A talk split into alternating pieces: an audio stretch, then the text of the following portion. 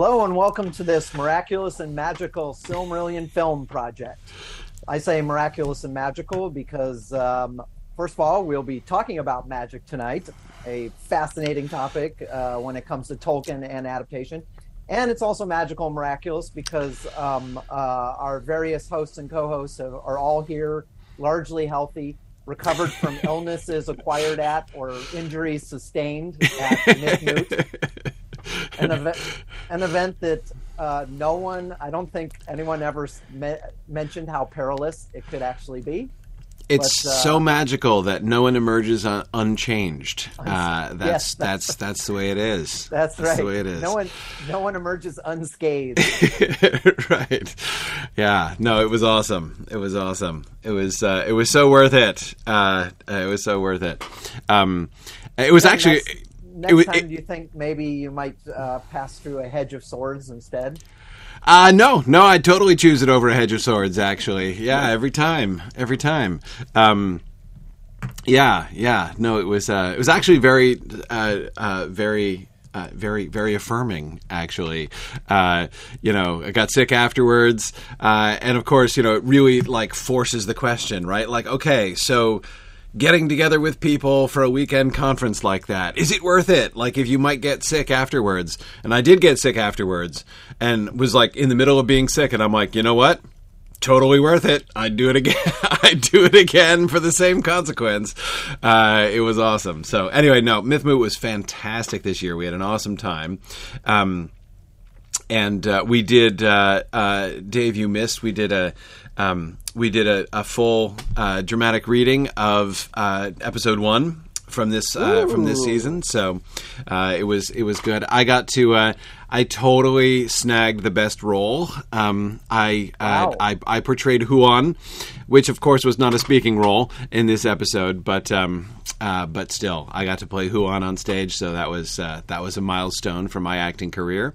that was great fun. Life yeah, exactly, exactly.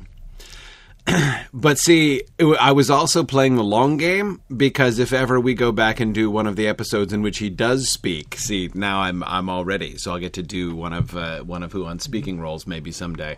Uh, but uh, but we'll see, we'll see about that. Um, anyway, yeah. So today, um, the topic of our conversation today is magic. This is something that we've dealt with before, off and on. It's come up at various points and in various ways uh, over the course of this. But how to depict magic in a Tolkien adaptation is a really, really interesting question, right? When you think back to things like why did, uh, you know, in the confrontation between Saruman and Gandalf at Isengard scene, did Peter Jackson feel the impulse to add a fireball, right, uh, to that exchange? And on the one hand, like, it seems a little silly, right?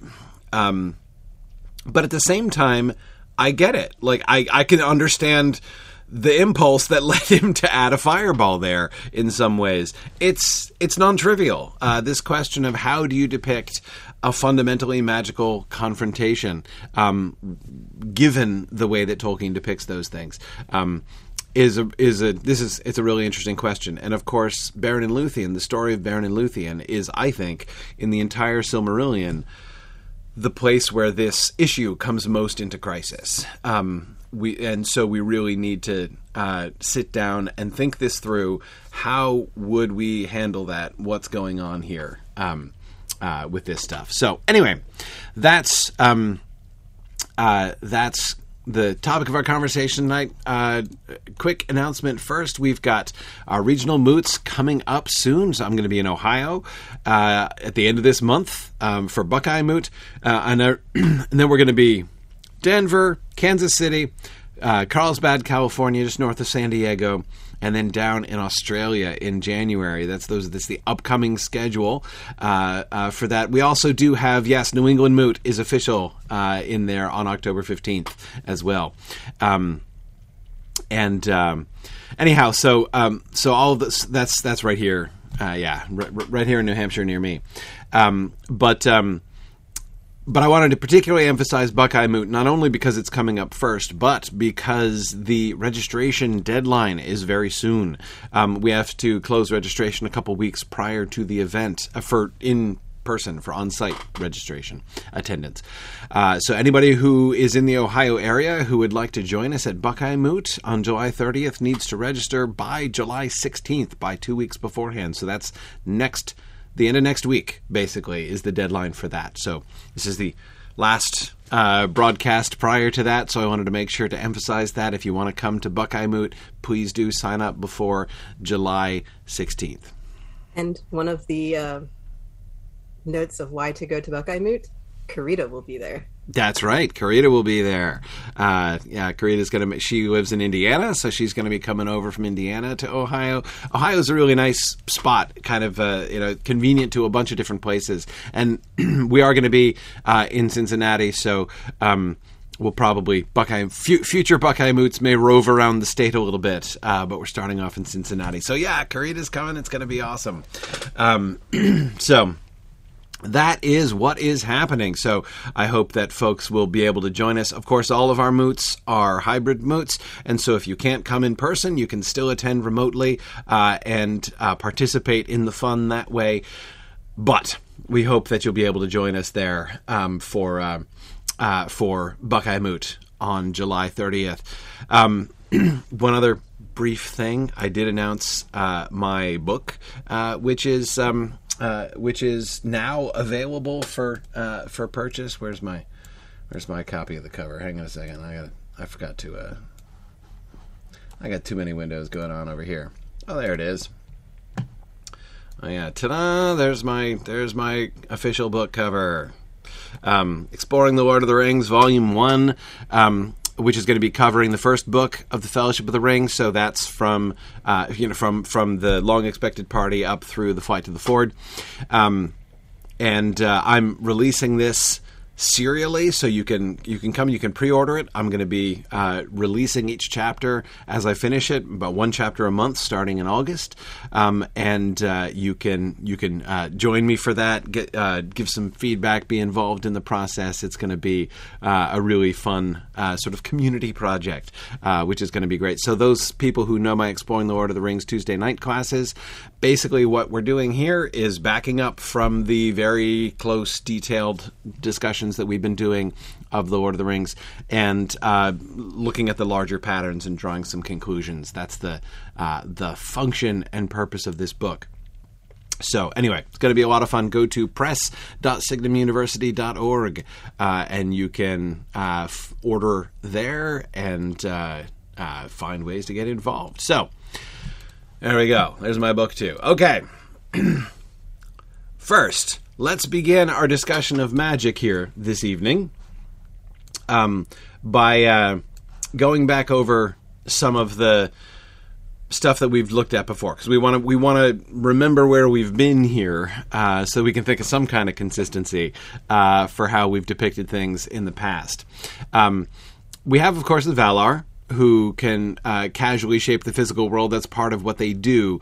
Um, we were in some ways, of course, season one is kind of a bad data point uh, for all of this stuff because some very different things were going on there. Um, but as I recall, we didn't do much or we didn't plan much. Um, in term I mean, okay, there were some special effects scenes like the overturning of the lamps and stuff, but um, but as far as like when the Valar were doing things, they were tending just to will things and the things were happening, right?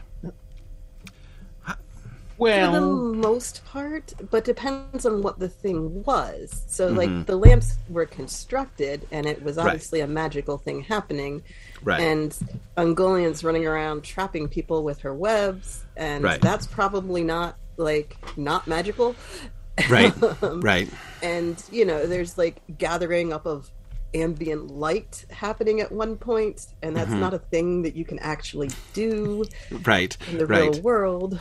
So I mean, right. it, it was presented in a very matter of fact way, in that the characters didn't find anything wondrous about right. doing these things.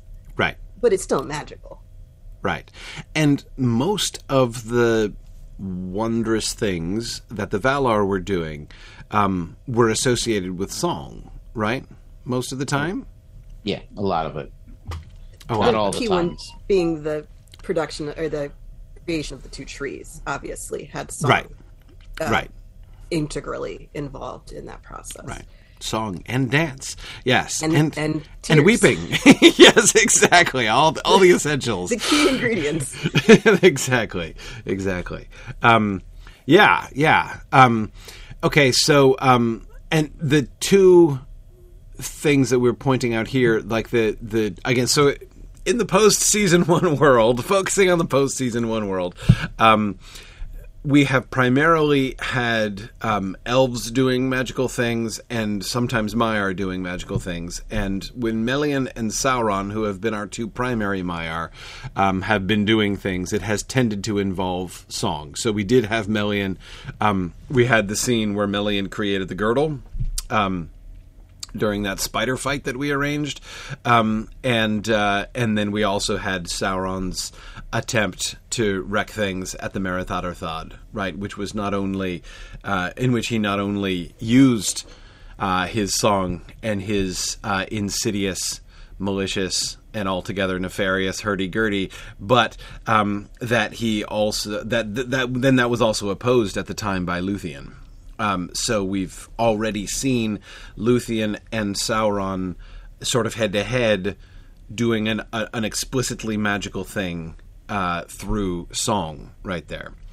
Um, okay, so that's one precedent that we've already established that singing this this this trend that singing does make things happen like when certain characters uh, are are singing it's one way that we are signaling that magic is occurring i do want to point out that it's not always necessary to have song for these magical events to happen. Mm-hmm. So, for instance, song necromancy doesn't involve right. any song, and um, same with the spell of bottomless dread. Similarly, it's right. a musical thing. Right. And for Melian, she has her grotto where you can visit and gain insights that might be painful about truth in the future and such. Right. Um, and there's not usually song associated with those uh, encounters. Yeah, the little proto mirror of Galadriel thing that we did. Yeah, yeah. Um, right. Yes, yes. This, of course, is one of the things that makes Tolkien's magic so complicated. Is that very often what is happening in Tolkien's stories is someone basically asserting their will right? It's the application of will over something or someone, right? Sometimes both, sometimes one or the other. Um, but that assertion of will is often quite invisible and intangible. And this is where you end up with fireballs in the Peter Jackson because you have what is essentially a wizard's duel, right, between Gandalf and Saruman. Like they really are matching wills. Their you know their their power in whatever sense is involved there, and yet they're just like looking at each other, right? Um, and saying some words, like conversing, basically, but almost all of the actual confrontation between Gandalf and Saruman is completely silent and invisible. Um, and that's hard. That's hard on a on a on a visual adaptation, right? To just have, I mean, and this is where you also get into the even more ridiculous than the fireball, uh, you know, staff fight uh, between Gandalf and Saruman in the Fellowship of the Ring, right? Um, which, uh, oh man, my kids laughed so hard the first time they saw that. Um, but I mean, it's it's again like I get it. I understand why they felt the need to supplement in that kind of way, right? Because the magical confrontation, the confrontation of wills between them, um, you can't they, see it. Right. They went with a much more literal depiction of a duel. Right. Right. Exactly. Exactly. Um, whether it's adding smacking each other in the face with sticks or whether it's adding fireballs, in either way, you're making the confrontation between them visible and tangible instead of just this completely um, invis- silent, invisible confrontation between them. You think of um, the description, the, the the scene that I always come back to, which has the most explicit description of this is the confrontation between Gandalf and Denethor in the Return of the King. Remember when Pippin sees like it feels like he can almost see like a line between their eyes, right? And like like swords, you know, like he gets all metaphorical trying to do like Pippin is aware of it. Like he can perceive it from the outside. He's standing there watching and he can perceive. Like so even Pippin is aware. Even Pippin is aware that something's happening here right? Um, there's like they're fighting right now, like, and he and he feels it and and tries to describe it almost like, but it's not visible. It's just he's just using metaphors to try to uh, to reach for it. But that that moment when Pippin is kind of looking back and forth between Gandalf and Denethor um, is one of the moments where we're seeing this kind of conflict of will here. Then, of course, you also have the healing of Theoden, which is, um, which again Peter Jackson took steps to make more visible, right? Um, and uh, with the like disembodied voice of Saruman speaking through Theoden and the whole possession and exorcism thing, um, in order to give something more to anchor onto than just why not stand up, walk outside with me, and look around, and then feel better, right? Which is what you see if you if you just depict exactly what happens in the book. They just walk up, start talking, and then he like stands up, and they walk outside, and he's like, you know, uh, you know, and, and Gandalf is like, you don't really actually need to lean on that stick, do you? And Theoden's like, well, no, I don't. I mean, it's just nothing happen, nothing visual happens, and that's the real the real challenge. Um, so um, anyway, um, back to our uh, our little uh, survey here. So we've got here magic employed by the elves is our other category. So we've got the, the sort of the Valoran type magic, right, um, which is often, though not always, um, uh, uh, connected with song. Um, and the question here with the elf magic is especially about that line between magic and technology, right? And this we've kind of skirted in a, in a bunch of places. When elves are doing craftsmanship, right? When they're making something, like when they're making a sword, as we depicted in the forging of Ringil, uh, by or the reforging of Ringil by Fingolfin, right? Um, or of course the making of the Silmarils, which we didn't show. Um, you know, we didn't give like a full, um, you know, like. Um, uh, anime forging montage scene, right? Like we didn't, we didn't, we didn't really do that. Um, but uh, but anyway, we, we with the making of the Silmarils. Um, with Eol, we showed Eol performing some magic in a couple uh, a couple different places, um, and in every single spot, uh, we tended to show the material production process, right? Like the forging of the sword. But we did sort of allow this kind of layer of mystery, right? Like clearly, when Fingolfin is forging Ringil, there's clearly magic involved. His will, there might be. Was did he sing? I'm forgetting. Did did did Fingolfin sing? I think he sang. Yes. Yeah, I believe he was singing about the Helcaraxe. Right. In that right. scene, at the very least, there's images of his memories appearing. Mm-hmm. I think mm-hmm. reflected in the material right. he's making the sword from. Yeah. Right. This so, is in the reforging the reforging second forging yes. Yes yes exactly exactly. Um, so in that scene what we were attempting to capture is on the one hand he's forging he's making a sword right? So we have smithcraft first and foremost right?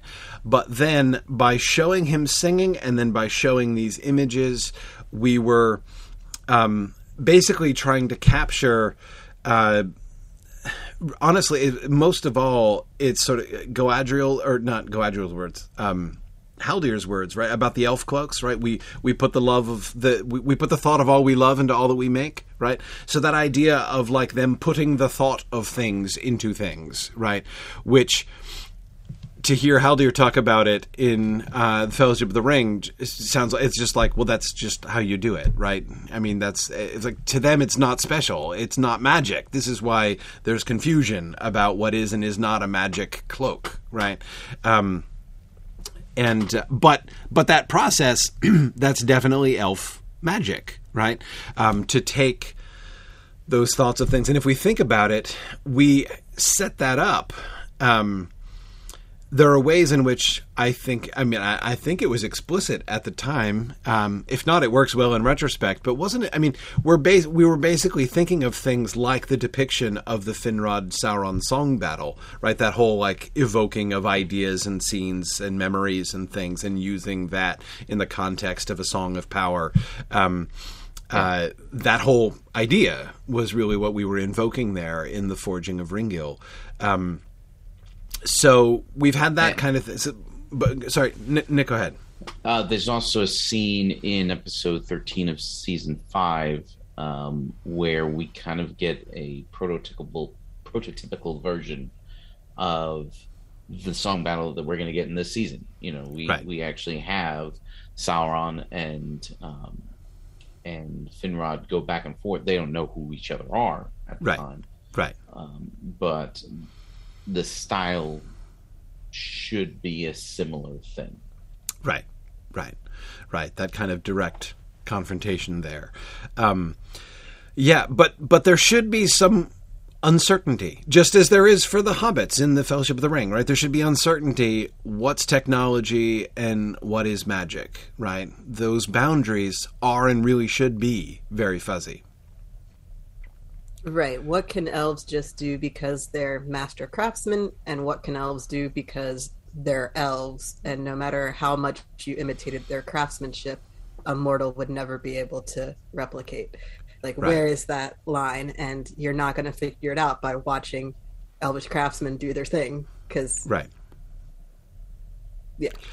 Yeah, it's like yet another reason why it's too bad that um, they didn't find out earlier that Sam liked rope making, right? Because then we could have had a control, right? Let's let's see how much they could have taught Sam, right? And then what his ropes would have looked like compared to the elf rope that he got, uh, and uh, and see you know where exactly where the lines are. Um, presumably, the whole like self retracting element, uh, you know uh, rope that will come when you call it uh, is presumably not something they could have taught Sam uh, in mere rope rope making technique.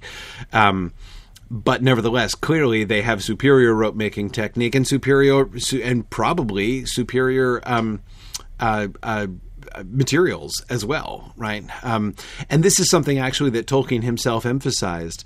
Um, this was not one of my favorite parts of the nature of Middle Earth. Um, but it was really interesting when he was talking about Lembas, right? Um, and uh, the, I, what I didn't like about it is I actually thought I felt like he, he, went too far in the technology direction and away from the magic when he was basically explaining that what made Lembas Lembas was not something special in the process, but it was just all about the grain. Like there was this like special, you know, uh, like magic grain that had come over from Valinor, and if you make the bread with like the special magic grain. Yeah, yeah. I mean, it's it's like you've got the it's it, it, so it was it, it was just about the ingredients apparently, right? More than anything else. Um, and I was like, well, that's a little disappointing, actually. You know, I kind of I kind of was hoping there was a little bit more in it than just like the you know special strand of grain, uh, you know, that came over from the west. But whatever, you know. Um, look, you were looking for a recipe, weren't you? I was looking for a recipe. I wanted the magic to be in the cooking more than in the in the grain. That was I, that was like I, was, I, wanted I did I did want it to be about the recipe more than about the the ingredients. But there you go. Um, anyway, so so yeah, I um, the point though is that oh, obviously Tolkien was thinking in these kinds of directions. That is, that a lot of what is magical or appears is a lot of that is technology as well. Like, for instance, I believe um, that the Feanorian lamps are something like 100% technology, really. I mean, it's not about like they you know, can cast continuous blue flame, uh, you know, and encapture it in crystal. They they have some technique, right? They have some some technique which under the proper observational uh, uh, uh, circumstances you know one could see exactly how they made it um, yes. yeah we could in fact make yeah. blue led lanterns. Exactly. With exactly. mortal craftsmen. With That's mortal possible. Exactly. Exactly. Um, yeah this is uh, this is what uh, led to Michael Basiel's hilarious talk a couple years ago at Mythmoot, um, in which he was arguing that you know the elves were clearly aliens and this is all just advanced technology, um, uh, and he was uh, explaining all of the uh, advanced technology they are obviously using. Um, I mean, but it, yeah, the the the metallurgy that goes into their blades, for example, like being able to make your swords glow blue when orcs are close, like there's some. I have a hard time believing that the elves don't just, with their better connection to the world and their mm-hmm. more time spent in it, have a much better understanding of how like subatomic physics works mm-hmm. than we do. Sure, sure. I mean, they just because they don't have spaceships doesn't mean that right. You know, as far as we know, right? Yeah. Uh, there is that straight road, though. Yeah, exactly, exactly. Cirdan the shipwright might have upgraded over the years, you know. Yes. um, but yeah, yeah. No, I, I, I agreed. I mean, and that's. I I bet you that there are many people who would um, have a really strong negative reaction to the idea of you know elvish as technology in this way, um, and um, I I would understand that, but I do think that there is there is a lot in Tolkien that suggests this. Um, part of the mystery that he leaves surrounding this stuff is, I think, a deliberate blurring of that particular line. How much of this is technology and how much is magic? And he describes it from the standpoint I mean this is his technique all through the Lord of the Rings, right? To describe things from the standpoint of the people who understand it least, and so therefore leaving it very mysterious. Another example of course is the Numenoreans it's very clear in Tolkien's writings that the Numenoreans were technologically advanced. Indeed, in the early drafts, uh, the, the first version uh, of the of the Numenor story, he they had planes and steamships and like they were they went they were they were they were fixing to carpet bomb Valinor when they invaded uh, at the end of the day. Um, that's and the reason why Sauron's army just vanishes, uh, you know, when they confront Sauron and don't have a battle because Sauron's army just vanishes is because they, they bring their artillery, their heavy artillery, and start to cannonade them. Um, and, you know, Sauron's, like, stick and sword wielding orcs scatter and flee when uh, you know under the artillery bombardment of the Numenoreans, and that's explicit. That's described uh, earlier on. Now he backs off from that in later versions, but I don't think that he left that totally behind. Um, and I believe very, I, I, think very, very, very much things like the um, the, the the walls of Orthanc, right, and the outer walls of Minas Tirith. Um, I don't think that's magic. I think that's technology. That's Numenorean yeah. technology that they brought with them, um, you know, from Numenor. Um, and uh, uh, anyway, but but, but the point itself isn't it carved out of just living rock? Well, again, it's one of those things where he says it looks like it was right. Yeah, yeah. So maybe it was right, uh, or maybe... they somehow are able to hide seams really, really, really well. Yeah, exactly, exactly. Um, uh, and I don't know whether it's like a like it was like stonemasonry technology or some kind of metallurgy or whatever that like again you know that makes the the outer um, uh, walls of Orthanc ent proof, right? Um, uh, I, I, don't know, um, but uh, but anyway, like there's clearly technology and there's clearly magic also, um, and a lot of what Tolkien does is like just there's it's like where the frontier is and how those things overlap at that frontier um, are mysterious. He leaves that those mysterious because they tend to be described by people who don't understand at all, right? And the whole thing um, just looks very, uh, very, very mysterious. Um, so this is one of the things that makes it challenging for us to figure out how to handle this stuff, right? Um, and so we've had some examples again, like the forging of Ringil, where we clearly do show magic and magic functioning in the way that we know it does function, right? The combination of technology, craftsmanship, and the um, investing of the thought and will of the smith into the artifact. This obviously, you know, Nick, you were mentioning like Glamdring and Orcrist and stuff.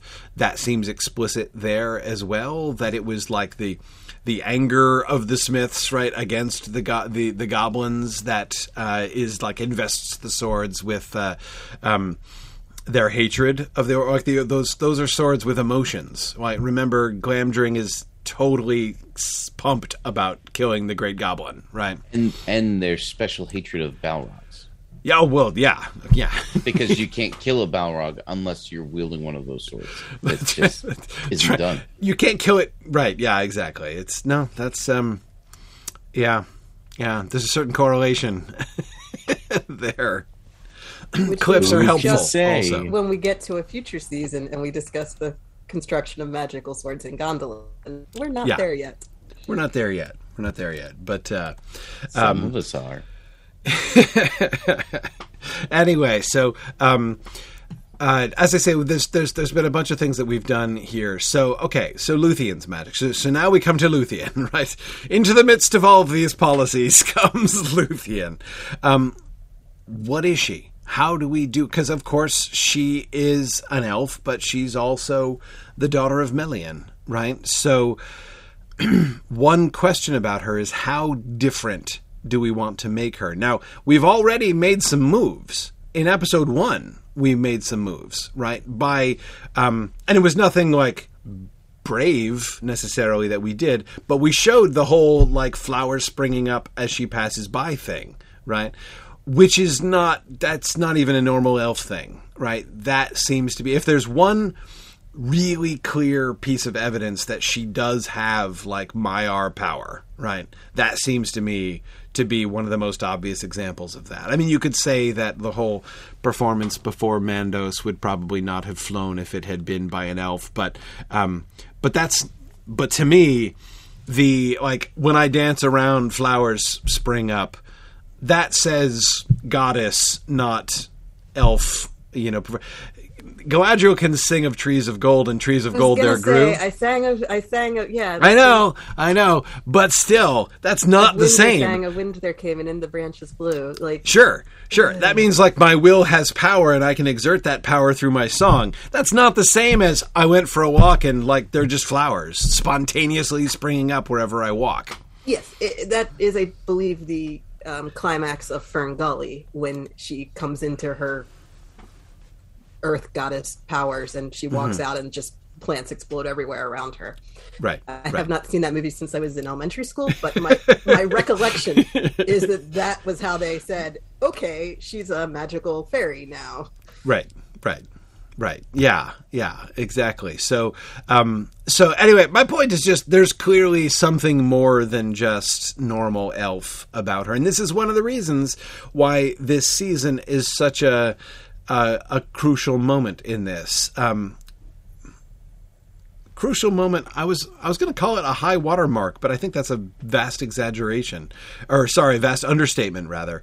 Um, there are very few other times where we're going to need this kind of explicit uh, the the explicit performance of magic on screen that we're going to get in the Beren and Luthien season.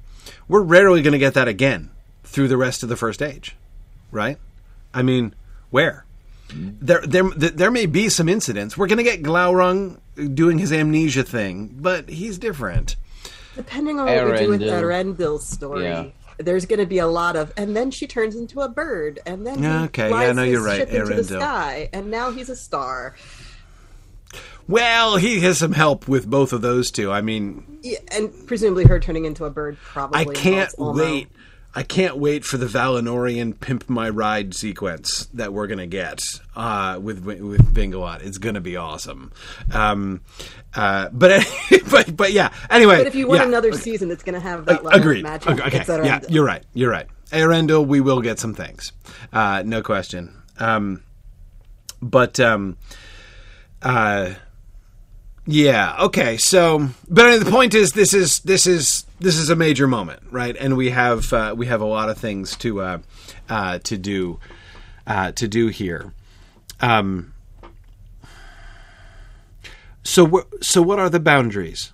What does Luthien do and how that is different from what other elves can do or do do? One obvious contrast we're going to see is Finrod is going to attempt a song duel with Sauron, and it's going right. to go very badly for him.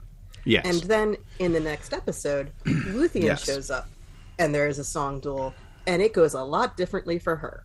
Yes. So, song dueling is very much about the inherent power of the person singing, mm-hmm. which is why if you put a Maia in there, they'd have an advantage. Right. So, right. like, Sauron has an advantage over Finrod in the duel, and Finrod's the underdog, and he tries really hard, but he doesn't make it.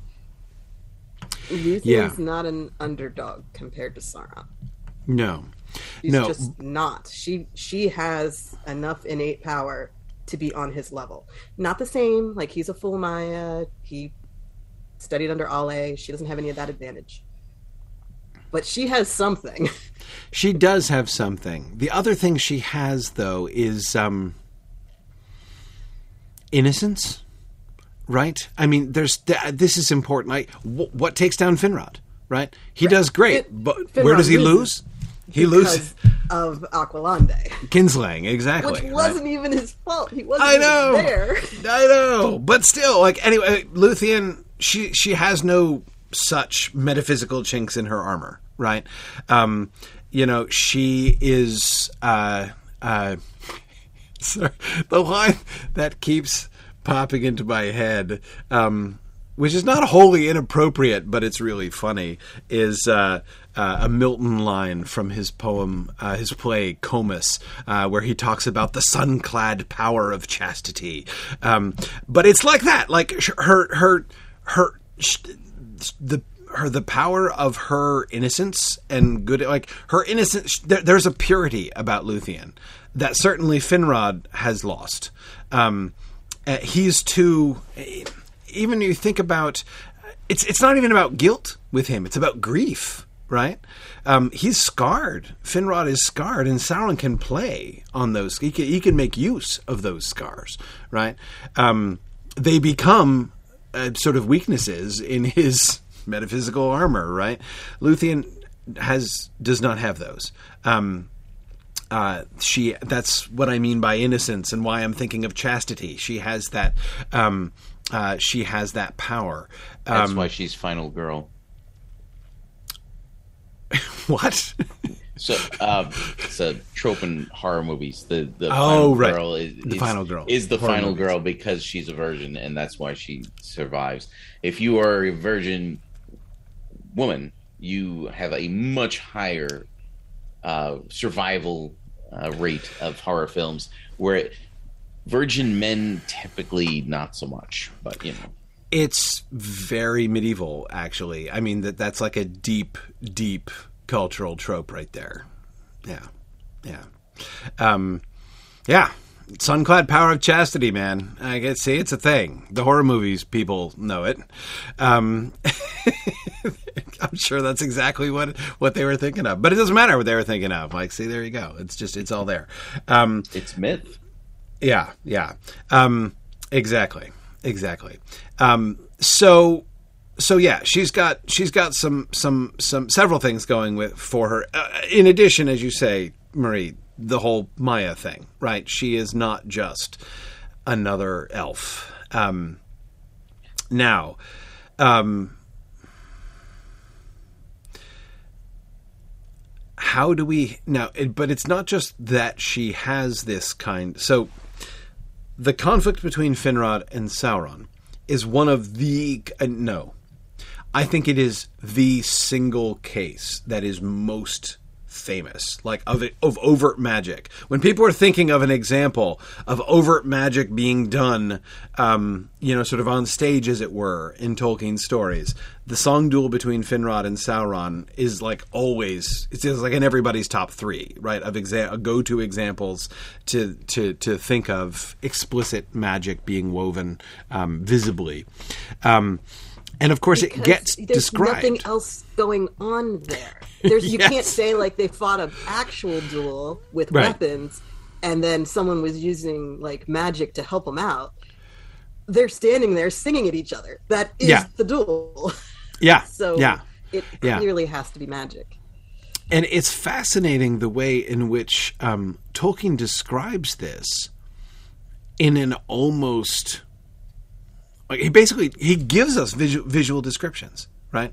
Uh, uh, he he describes it in. I mean, I was I was attempted. I think I will use the word. He describes it in an almost cinematic way. Right, we get these like cutscenes. He describes the cutscenes, right, um, that we get of the images and the, uh, uh, the the scenes that you know the thought that they are putting into their song. That's where the duel in the text, that's what the duel is, right? It is a, it is a it is a duel. It is a it is a conflict of warring images, um, and conflicting ideas, and those are visually described. Um, and I say visually described because it's not just that he he tells us what they look like, but it's chiefly um, sensory metaphors that he uses. Right? He he he describes the, um, you know, what the beaches of Alqualondë looked and sounded like and everything. Um, but um, uh, yeah, um, so there's that. But Luthien does more than just now we've we've had we've we have given her that as well right uh, you know nick as you said we gave her a song battle with sauron uh, in the episode after finrod um, but she also does a bunch of other things as well, right? Um, uh, now I think we have. I think we've got a slide about this, don't we? There we go. In fact, it's the next slide. Magical stuff that happens in season six. Right now, not all of this is Luthien. Um, we've got a bunch of uh, evil magic that's happening. But even just focusing on Luthien for a second, we've got the healings. She heals Beren three times. Let's see. She definitely heals him after the prison. After well, his, the his arrival. his oh wait, his weariness and everything. Yeah, yeah, yeah. Yeah. So she helps yeah. him out there, and then yeah. from the prison.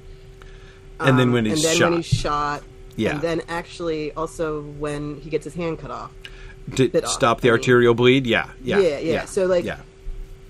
Three times three to four ish. Three to four, yeah, yeah. Because yeah. after the prison, like he's not that wounded. She thinks he's wounded, but he's just right. breathing Finrod. Right, right, right. That's true. That's true. Um, but anyway, it's a yeah.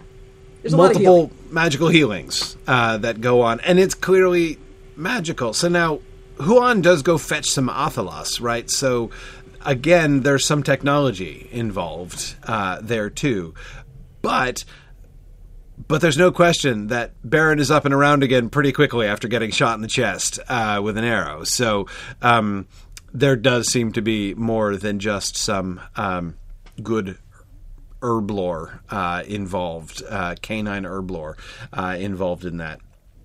And then, as you say, uh, there's only a certain amount of time she has. To, I mean, getting your hand cut off is not a joke, right? I mean, that's that's um, uh, fairly certain death fairly quickly, um, uh, and she prevents that. So, I mean, not just cut off, but bitten off. Bitten off, yeah, like yeah. The, the chances of gangrene setting in are really high. Exactly right. Like yeah, even if he doesn't well, bleed out, right? Yeah.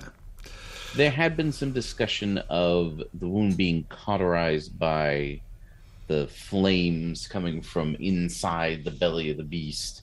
Right, um, right. We were having a after the bite fiery. Yeah. Here. So um, it, it can be a little bit helpful, but still, it's a serious wound. I mean, he should go immediately into shock. Shock, no matter mm-hmm. what. Yes. yeah, yeah. Um, yes, yes.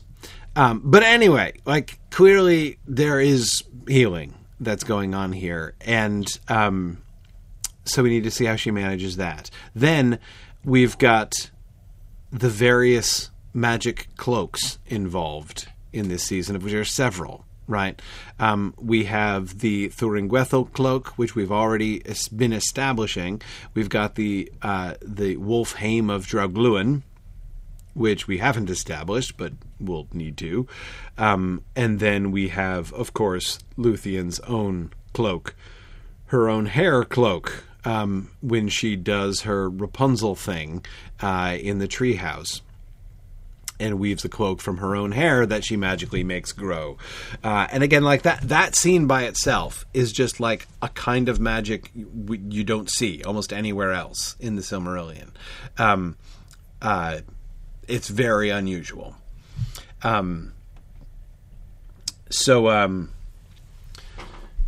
but in addition to that, we have other things. Uh, the uh, the shade of Eilunel, right? That's a uh, not to be overlooked uh, as an important piece of magic in this uh, uh, in this season.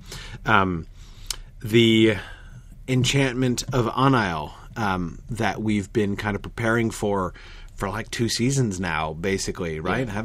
Um, uh, as yeah. we we wanted to show the spell of bottomless dread applied in numerous different ways, right? To yeah. show, um, and Anail was always one of our. Uh, no, wait, we had four.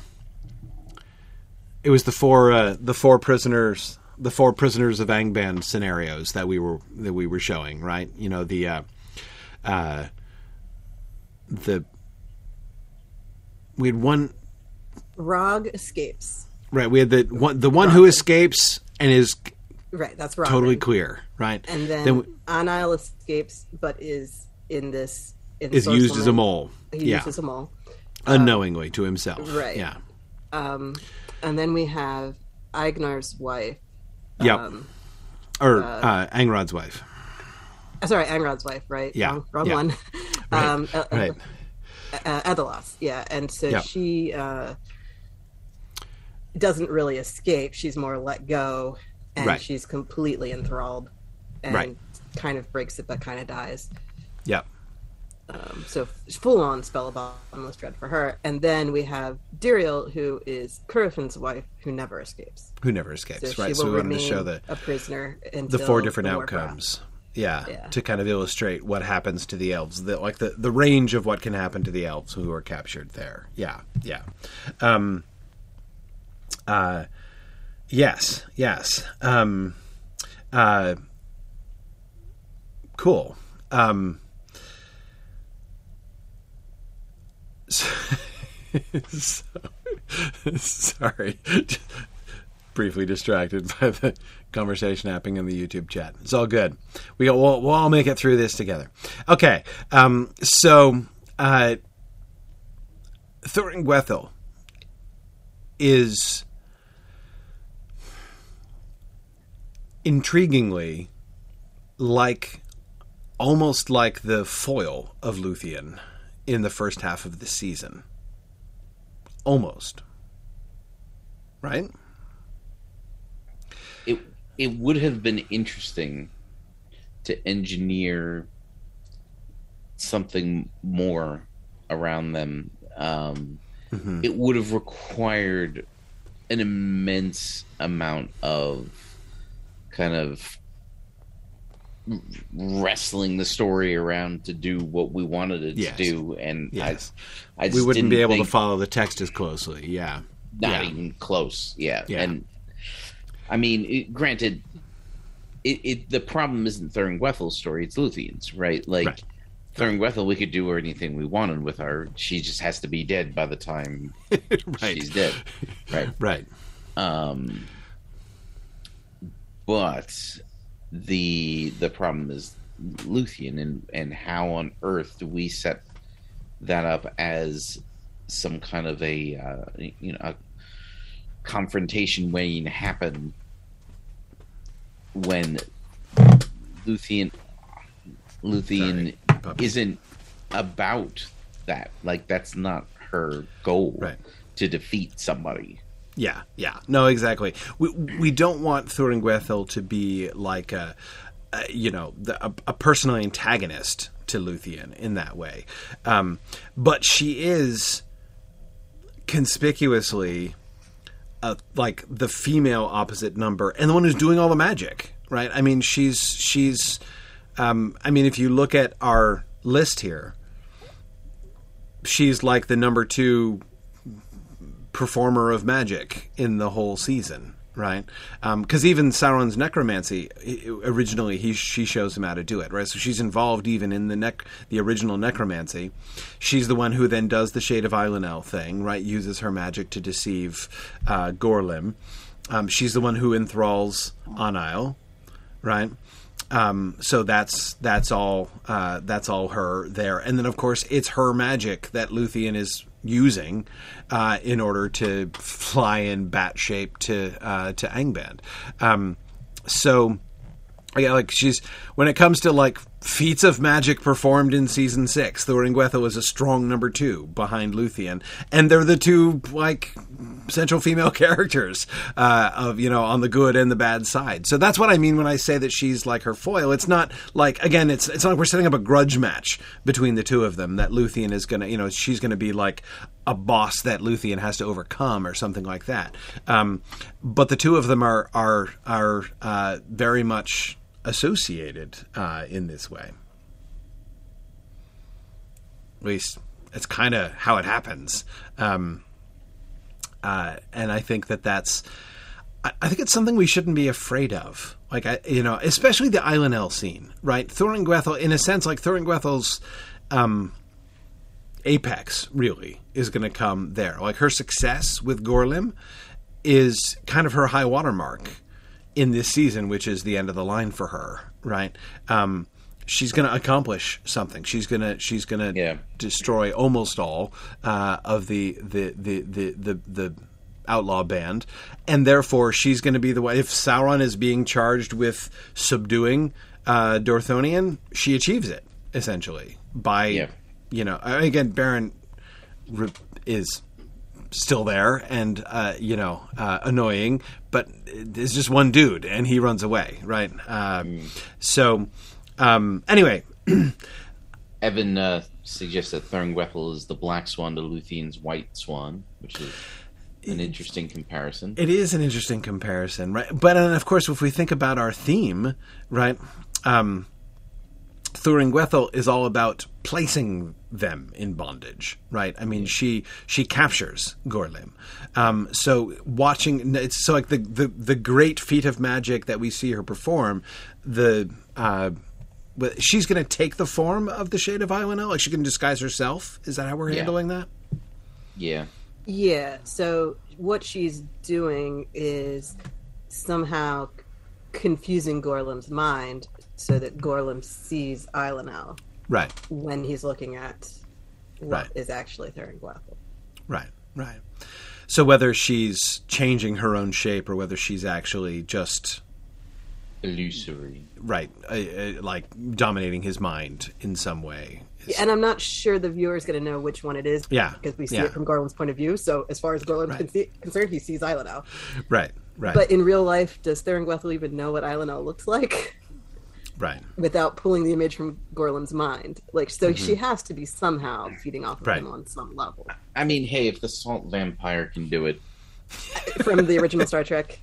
Yeah, that's what I was like. It pretty much comes down to that episode of Star Trek. And yeah. Right. Right. And and Karita, uh, definitely magic bat powers over magic hair powers. No question. Flight yeah, especially is, if magic hair powers to pass up. Flight is is like flight versus invisibility, right? I'm going with flight too over invisibility, I think. But uh, yeah, yeah, the magic uh, invisible Corey, hair. I don't think is... anyone ever thought that you wanted to be invisible. No, no, that's not exactly what I normally go for, right? Yeah, you're right. You're right. But to fly, now that would be something better. That would be that would be that would be good. I agree. I agree. Um, uh, okay, uh, so the um, I'd almost forgotten about that one. Um, Finrod disguise the disguise, the orc disguises, right? How um how mechanical how much of that is going to be uh, you know uh, prosthetics and how much of that's going to be CGI you know like uh, how, how how much of that is practical effect that is uh, dressing up cunningly uh, and how much of that is going to be Finrod's magic again even the boundary there is unclear in the text and I, I think the whole point is that we shouldn't really know how much of it is we stole their costumes and put on some makeup right versus magic whereas when Beren and Luthien do it and become Draugluin and Thuringwethil, there's no question that's magic because they've suddenly turned into a bat right. and a wolf. Right. Whereas you could maybe disguise yourself as an orc with just a little little makeup. Right. Right. I mean Sam and Frodo somehow manage it. Helmets helmets really help. Samesies. You're right. Yeah. so you put a helmet on. You can't tell him no Lord now. right, right.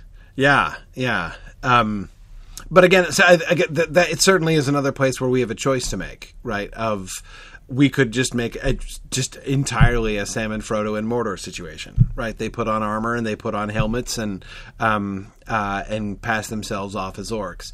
Um, whereas the text, certainly the text of the Lay of Leithian, makes it explicitly clear that it is Finrod's magic that is like they, they do put on the armor of the orcs, but it's Finrod's magic that is changing their their shape. Such like Sauron takes it off right through, uh, uh, you know, um, casts dispel magic, and they're revealed uh, as themselves, presumably without being undressed of the armor first. So um, again, the magical. Magic. I, dispel magic is it explicitly states in the text that when they get thrown in that dungeon, he strips them naked first. So well, yes, but not before he.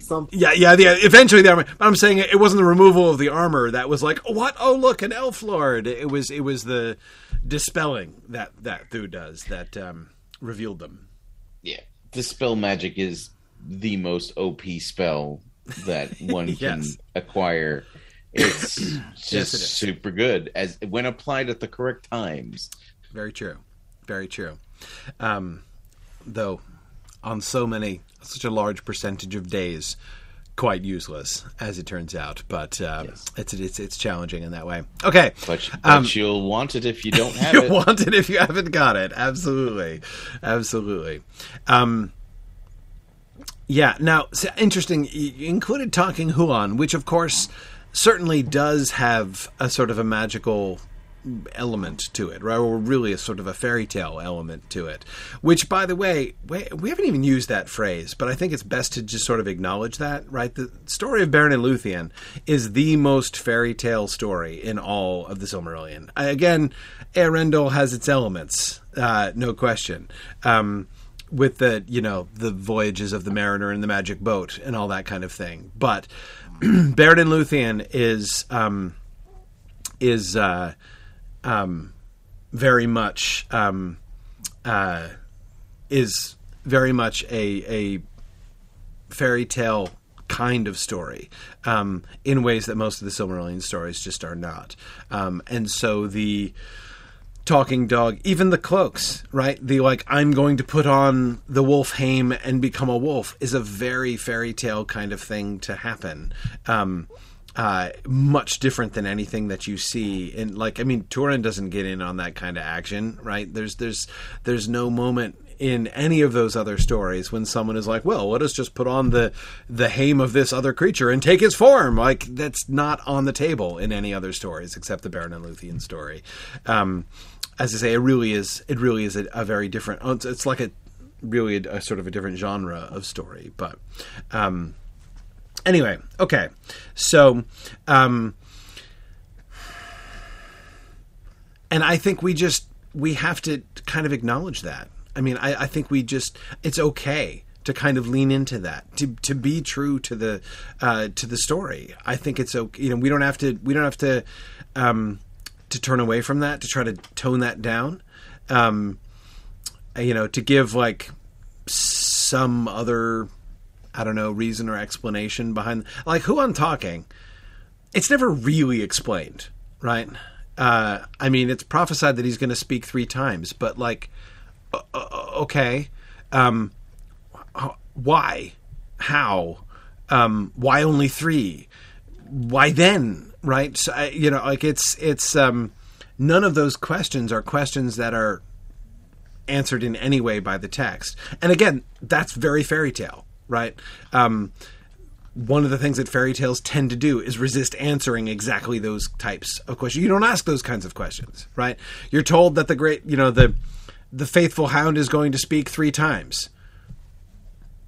End of story. like that's that's what's going to happen, right? Don't ask questions. It's like asking the question of like why if you you know, ring the bell, uh, the, you know, someone over there is going to die. Like, you don't ask, like, the what's the mechanism that connects one cause with it? It's just those are the facts. Those are the those are the framing facts of the story, right? Um, but uh, yeah, yeah, um, yeah. Brian, I agree. It is more like miracle than magic. There's at least there's again there's sort of a boundary there that it would seem almost to almost to cross. But um, can we talk about the hair cloak? Are we ready to talk about the hair cloak? Because I think the hair cloak of all of the Luthien's magic thing, that's the hardest to do. Even the healings, we just she just sings, right? She sings and he gets better, and we can live with that, right? I mean, based on what we've seen already, you know, she and it's part of her whole bag, right? I mean, like the positive effect that she it's it's like the human version of making flowers spring out of the ground, right? I mean, that she can you know lay her hands on someone and sing and they get better i don't think that will even look weird uh, really um, uh, what I see, by the way, with Beren's hand, right? So Beren's got his hand bitten off. Whether we actually show his wrist charred and cauterized by, um, uh, I think it's probably better because nobody really likes a nice arterial bleed uh, on screen. Like, okay, some people really do apparently, but um, anyway, like I, I, think we can probably do without that. Um, um we don't want to go all the way up to TVMA on like Beren's spurting wrist, you know. Um, uh, get a gore rating uh, uh, uh, for the show at that point. Um, but anyway, so so maybe better to have him a, a bit charred. But in any case, he's going to be in agony and in shock, right? And just having her ease him, right? You know, she just like she sings over him and he like obviously his pain lessens and he falls asleep right is kind of i think what we can show. And then he you know she's cradling him um in her and then the eagles come right uh and take the both of them. Um so I, even the healings i think are not a huge problem. The hair cloak. The hair cloak is a challenge a significant challenge i think. Um so how do we what do you what do you think um um Dave, what are your thoughts on the on the on the the weaving of the Rapunzel hair cloak? Man, I don't know. I don't know. I uh, I liked it. Did you look at any of the like the concept art? I did. Yeah, yeah. See, we have got some of that, right? Okay, let's see. Uh, we got Wolf. We'll come back to the Wolf Hames. Okay, all right. So here's the prose version here of the cloak stuff. So, um, we show her with long hair and then later with short hair and a cloak made of hair. So that's the cop out version, right? The like we implied she cut off her hair and made a cloak out of it, right? Uh, and there was probably magic involved, but whatever, right? Um, that's the that's that's the pretty serious cop out version. Uh, that seems the, like a that's a decent backup. yeah, yeah. It's it's at least not offensive. Version. It yeah. is a coward's version, but it, you know, like we could do worse, I suppose, than that. Um, she could sing the cloak into existence. She, does she have a spinning wheel and a loom? Right? Do we do we do, do we need to give her tools up there in her tree house in order to uh, in order to do this? So we have some some concept art here. Uh, these were just little sketches that were made by uh, by Catherine, as I recall from Catherine's description. Uh, the sort of the difference between these two versions was um, one was very uh, uh, like uh, sort of like hectic, like she's singing and dancing, and her hair is swirling around, and as she's singing and dancing, and her hair is swirling around, it's getting longer and longer and longer, and all like swirling in this huge billowing cloud around her, and so we're showing her hair grow and giving that sense through dance and song of her uh, of her increasing her uh, her hair, and uh, versus the, her hair just sort of like quietly growing until it surrounds. So the second uh, sketch there of Luthien just like sort of covered in hair, right? Um, is uh, uh, of just like a, a, much more sedate, like she's sitting and singing, and like her her hair is growing longer until there's like lots of hair all over the place. Um, uh, can I can yeah. I just say I don't know about you guys. I'm definitely leaning in the less is more direction here. I, I, I'm I could be persuaded that more is more, but I don't conceive it. Uh, I, kinda... How shocked is my face right now? yeah. yeah. Um, the other question, as I say, was tools. Do we show her spinning? Do we show her weaving? Um, uh, that make there was less a... magical. Uh, well, that's the concept art on the next slide. So if you want to. Um. Oh wait, yeah, the weaving one. Mm-hmm. Oh yeah. Yeah, I got that one. I got that okay. one. Cool. Um. Yep. Yep. Um. Yeah. So. Uh. Um. I. So there was a spirited. I forget who wrote the spirited uh, who wrote the TED talk on weaving. Um, That's from Adola. Adola, yeah, yeah. Uh, there's a spirited defense of weaving, um, uh, and I think she's quite right in her reading uh, that this is uh, not only is weaving a very traditional and indeed a very traditional feminine uh, sort of magic focus, um, but we see that uh, in Tolkien in various places, and I agree. Like that's um, the magic of weaving is definitely a thing. And can I also say that um, using what is this episode five? The Treehouse episode five? Yeah. Um, using episode five as an opportunity to set up. I mean, we're gonna we're we're gonna like get uh, Vairë is to be present right in Mandos when we get there, um, and the halls of Mandos full of the you know the the storied webs right of Vairë. Uh, weaving's a huge Mandos theme. Um, uh, you know, Mandos place, not Mandos person. Um, a huge Vairë thing and a huge Mandos place thing theme, right? So the weaving, if we did introduce some element of weaving, that would anticipate and sort of prepare for um, the uh, uh, the um, the whole Mando scene at the end. So we could do something clever there um, as a kind of anticipation. Um, showing a sort of a foreshadowing, which wouldn't be clear. Like, it wouldn't be obvious what the significance of that was until we got there, right? But it would be kind of cool to see her there in Mandos. Um, we could even show, like, Vairë's loom could be, you know, could be there. We could see Vire at her loom, or at least just see Vairë's loom. Um, and um, it would be kind of cool to see Luthien herself weaving um, in anticipation of the weaving, like you know, even showing like something in the pattern of her weaving that kind of connects the you know the the, the two would be would be fun. A, um, that's a this is a pretty good sales pitch. I okay, like all right. So now, but the hair thing is still just weird.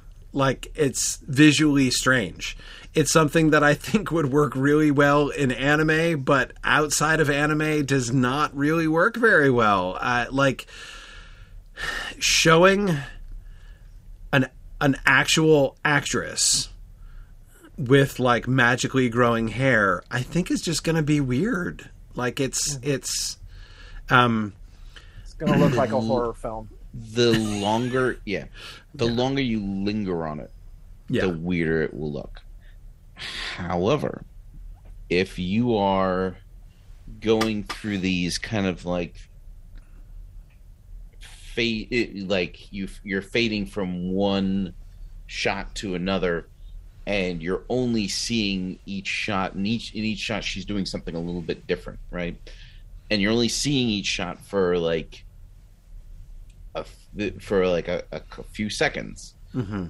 i think you you could do it like it it should we're doing the weaving montage yeah, but you can do it like who doesn't like a good weaving montage? We, we, so we're big montage people around here. So. Yeah, there's yeah. two main steps to the process. Right, is you have to turn the hair into thread. So yeah. that's what either a spindle or a spinning wheel is for. And then once you've got a spool of thread, you then need to weave it to make the cloth that will become the cloak. So you would you could show those different parts of the process when you're saying when you're cutting in and cutting out of things and you don't necessarily need to see her with 20 feet long hair at any point in this process Right. The fact that her hair is magically growing long, she can then cut it off, use it in her process, and it keeps growing. So she can like have swaths of hair that are like this long and feed them right. into the thread, and it's it's not like she needs a twenty foot piece in order for it to work. I mean, wool is maybe this long when you shear it. True, true. Sheep don't have don't don't have you know to let the fleece of right. of sheep so grow out uh, to be you know six feet long. Yeah. Exactly. So the necessity of a giant quantity, like a Lady Godiva level of hair, yeah, yeah, isn't really necessary, as long as she's cutting it as she goes. Essentially, right, right, right. Um, um, but to get enough to do that rope to go all the way down the tree, like that's going to be a lot. Yeah, that is going to be a lot. Um, I, I think a nice little montage, a nice little magical spinning and weaving montage could be cool. Um, I like again, I like the weaving thing with the opportunity for making connections, right? Like the um, uh, um, the really cool thing I think would be to have when we get to Mandos the um, the the web that is on the loom at that point should look uh, just like Luthien's uh, weaving, right? Um, uh, or at least be, be there. There there should be a clear similarity between the two of them, right? It could be the picture of Luthien that, making her. Of Luthien, that was yeah. That, I was actually thinking like that that it could be Luthien in the treehouse. Yeah. Yeah. Um, that's the other thing. This is happening in a treehouse, and we've determined that the treehouse is really a tree that has like grown around and to form this little cell that she is in. So there's Loom. not a lot of challenging like, space yeah. or light, yeah. or you know. So as far as doing all of this, yeah. the dark hair and the shadow might kind of blend in a little bit. Mm-hmm. Mm-hmm. I don't know if that makes it better or worse. I mean, the- well looms are not small. Um, and I know you can have small looms, and she's but not then making. You can't make cloth that's big enough to make a cloak. The, right. The width of the loom is the width of the fabric. That's how this works. Exactly. Exactly. Uh, yeah. so. Um, can uh, the tree help? That is to say, so yeah, there. Okay, well, there are several levels of silliness here, right? Um, one level of silliness involves the like, um, so mom and dad, I'm stuck up in the treehouse. Um, could could I get like a loom or something? on board? Like, could you send up a loom and a spinning wheel? Don't ask questions. Just uh, deliver a custom fitted to this really cramped space loom uh, up here for reasons, right? Is weird. Like that's weird and silly, right? Um, do we have Dairon doing that in this? I mean, look, we could, but seriously, to deliver items to her. A different level of silly would be, "Hey, Dairon, can you smuggle a loom out here?" Right, like, and then Dairon like sneaking out with a loom under his jacket. Like, it's weird. Like, that's it's silly. Like, it's silly. Um, but I mean, um, presumably, any hole that you could pass a loom through is large enough to pass a Luthien through. yeah, you'd think. You'd yeah. You'd oh, you really have to think, right? Um, uh, so when I say can the tree help, what I mean is could we have her first singing like talking to the tree, right? Um, and the tree has already molded itself in order to make her prison, right? And so if it can mold itself to like help like make a lumen spindle for her um, out of its branches, uh, like that would not be unlike what has already been done, and um, uh, would help get the tree off the hook as being complicit with her grumpy dad uh, in imprisoning her in the first place, right? Um, uh, anyway, I'm just uh, that also would be a way to handle the space issue, right? If the tree itself were forming, um, forming a loom and spindle for her. Yeah, because part of the deal is we want this scene to be very much fairy, right? Like yes. there's nothing about this that should feel technology based. Right. So having a loom made out of the branches of the tree would definitely lend to the fairy element of this. That's what I was thinking. And, and again, and, yeah. and, and the whole uh, we we talked about this about her relationship with the tree, right? Exactly. That we didn't want so her just to break out of part prison. of the back and forth between her and the tree to be able to have a loom, and I mean, a drop spindle is really easy. She could have had it on her person when she went up there. right. And of all the things for a tree to generate magically, a spindle is not would not be challenging, right? That would not would not. So if yeah, if she just needs a tree built loom and a drop spindle, she can probably do this without any mm-hmm. outside help, and right. therefore it feels a little bit more magical and integrated into her circumstances. Any any other way I, to get a loom up there is just going to be yeah. comical, like weird. Yeah. And and doing it without a loom, um, um, uh, just like weaving magically in the air. Not gonna look. Not right. Unless, like, basically, if we want her to make it out of her hair at all, I think we need to give her a loom because if she's just going to be like I'm magically making my hair grow. Then I'm cutting off my hair. Then I'm taking my hair and I'm singing, and it's like forms itself into a cloak. Like this, you might as well just have her sing and form a cloak out of shadow. Yes, right. Uh, yeah, you know, literally yeah. form it out of shadow. Yeah. That would be that, cooler than her hair at that point. Like, let's just cut the hair out entirely. Uh, yeah, that would be her sing it. That would be preferable. Although all of those things are da- are dangerously close to fireballs. yes, yes, they are.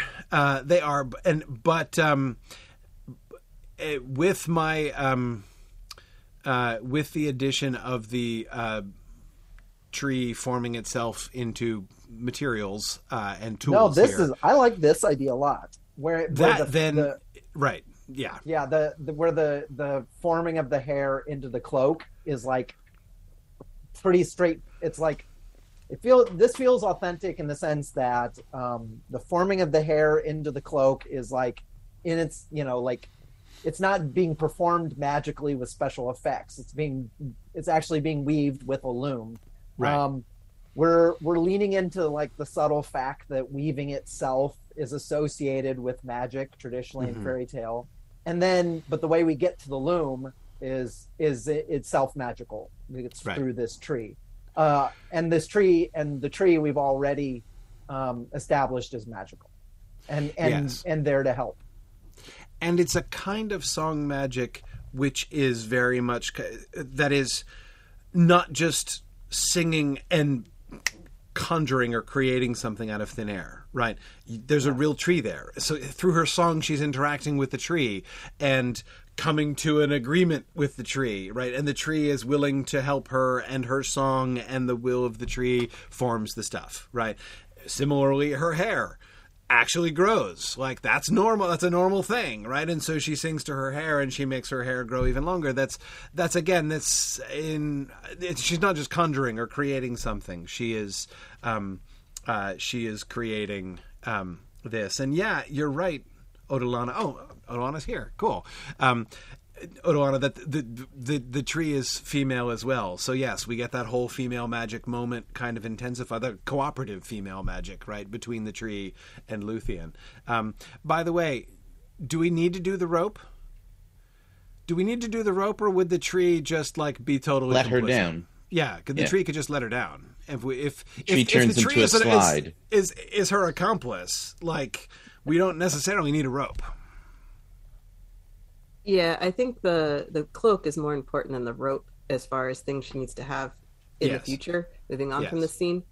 The the rope is literally just to get out of the tree. Exactly. So. Exactly. And again, I mean, it's it's cool for like you know Rapunzel reference reasons, right? That that that sense that Tolkien gives of like, ah, look, it's like the true story that underlies the fairy tale, the confused fairy tale that came later on about Rapunzel letting down her hair. Um, I, I, like that. That's a fun element, but I, I don't. I, I, agree. I don't think we we absolutely have to have that. Um, um, we get enough, I think, Rapunzel element by showing her growing her hair and and and spinning it. Um, and um, uh, yeah, besides I, the, and I'm I'm sure I said this before. This sounds like a, this sounds to me like a thought I've had before.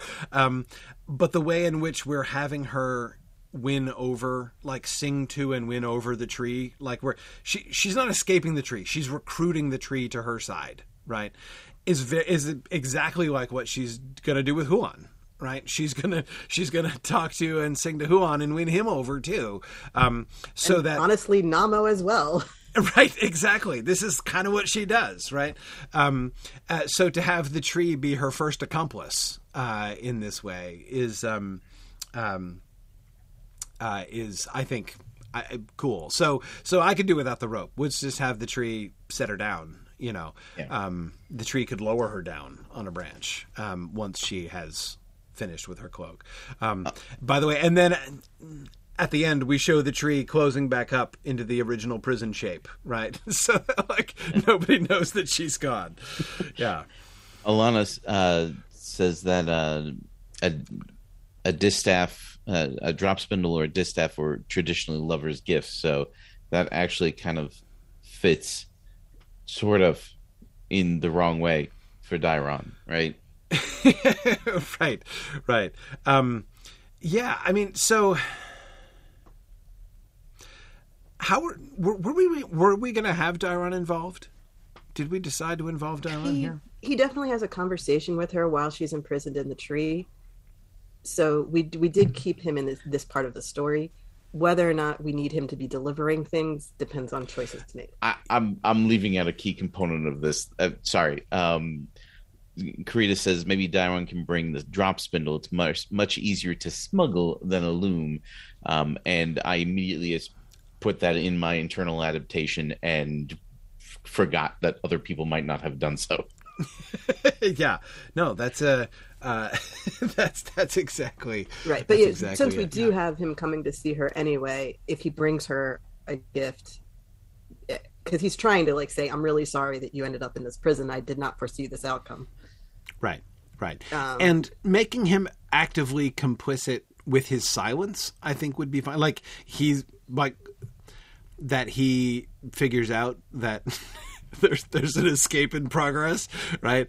And doesn't say anything. Uh, right. We I were think, gonna have him explicitly let her go at the yeah. end, yeah. in the sense that he is well aware that she's running away, and he is not raising the alarm. He's letting her go be herself and do her thing.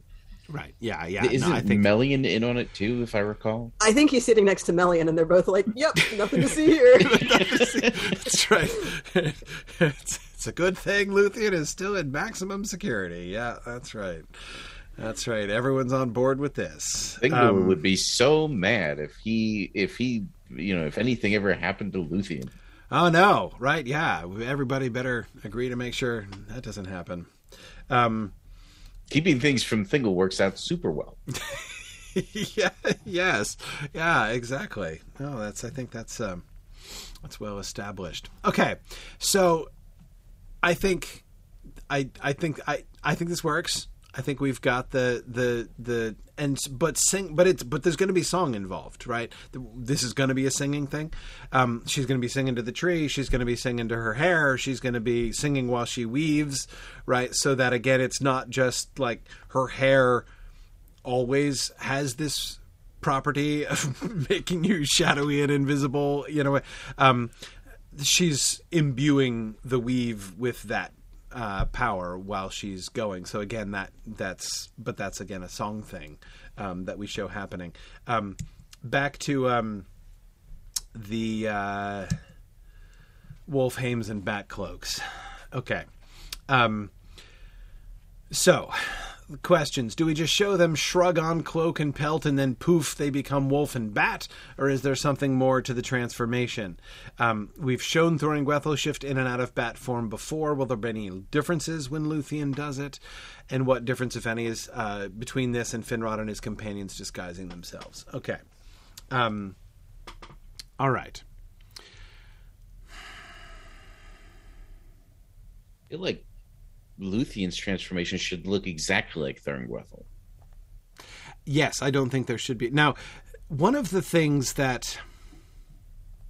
All right. I don't think we have any choice here.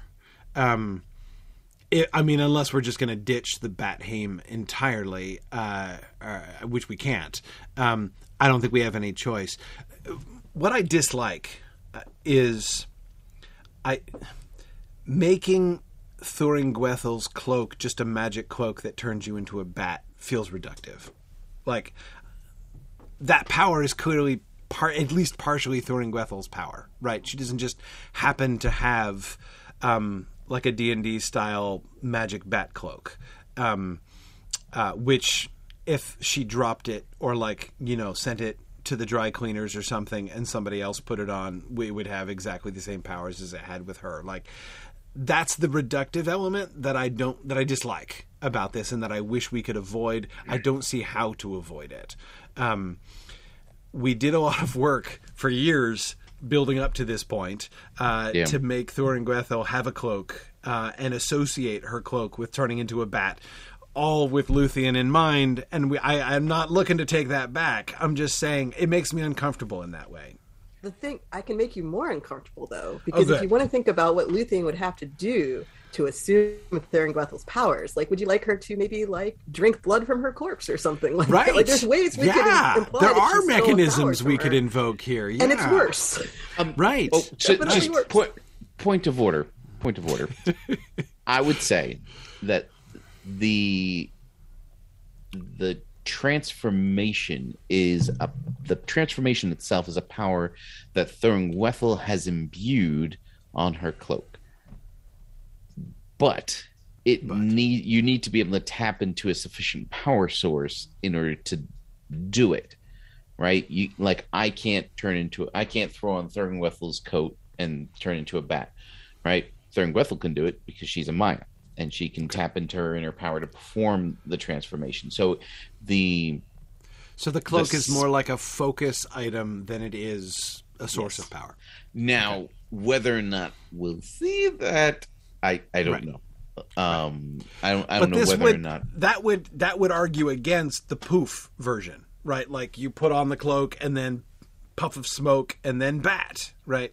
Um, yeah, because in other words, Luthien has to do something. Cloak. Yeah, yeah. yeah. Luthien has to do something. She's put on the cloak and sing, presumably, right? Sing herself into a bat.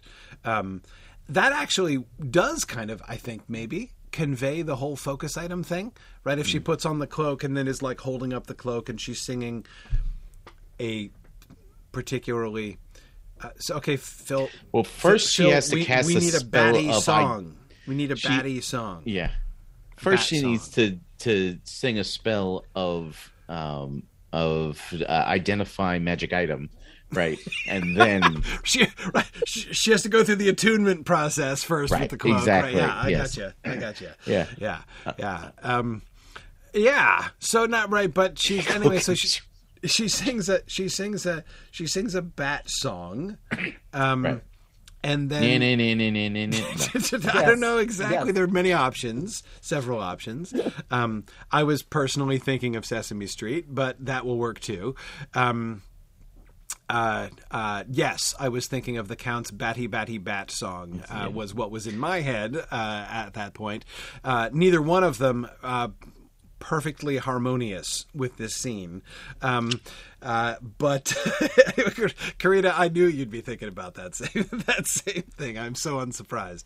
Um, but um, anyway, right? Okay, so by showing her singing, so we know the power is coming from her, but like now she's singing this clearly. Somehow Phil has made this clearly bat themed song, and now she turns herself into a bat. It um, should be Thuringwethil's theme music. Thuringwethil's theme music. There you go. Like Tulkas sings sings his own theme music when he goes into battle, right? Right. Like his his own Yeah. fanfare, right? Um, Okay, this is this is working a little better now because it's not the action of putting on the cloak that turns you Right. into a bat. Anyone Yes. can wear the cloak and they just Anyone stand can wear there. the cloak. But you have to do something to become a bat. That During does. Wethel did it yeah. by just, you know, It was- it was her so there was no yeah.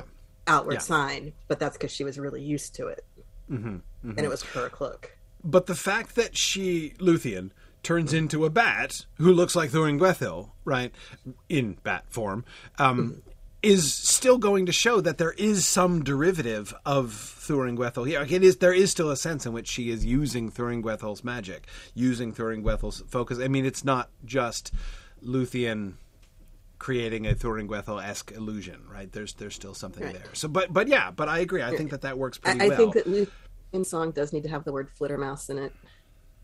Yeah, yeah. F- Flittermouse. There you go. Yeah, Mm-hmm. at least that's clearly the title of the track, uh, right? I mean, no, no question. Flit- Luthien Flittermouse. becomes a cute little bat a cute little flittermouse. Absolutely. Yeah, because she's Luthien. that's it. That's it. Yeah.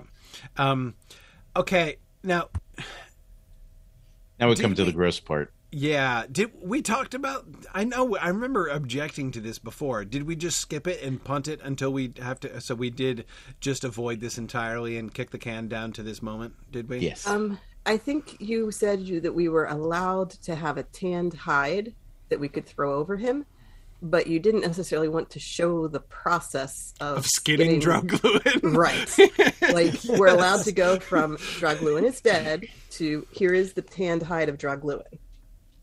You, you wanted to skip the in between stuff. So maybe we should figure out how that works first, and then because what I imagine is that once um, once Luthien has acquired, you know, the the cloak of bat shape plus five, right?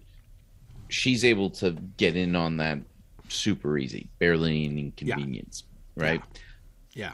and then she looks over at Beren and is like, "Oh, we gotta, we gotta do something about this." There's Um, a problem here. Yeah. Yes, and so that's going to require a little bit more effort because Beren has no power source to tap into, right? Yeah. like so she has to actively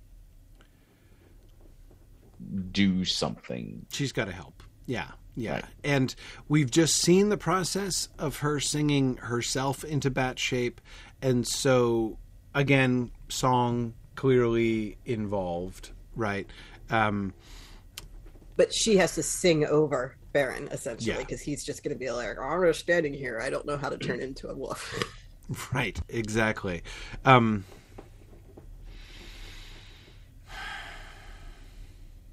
how important is it then that we need his whole pelt?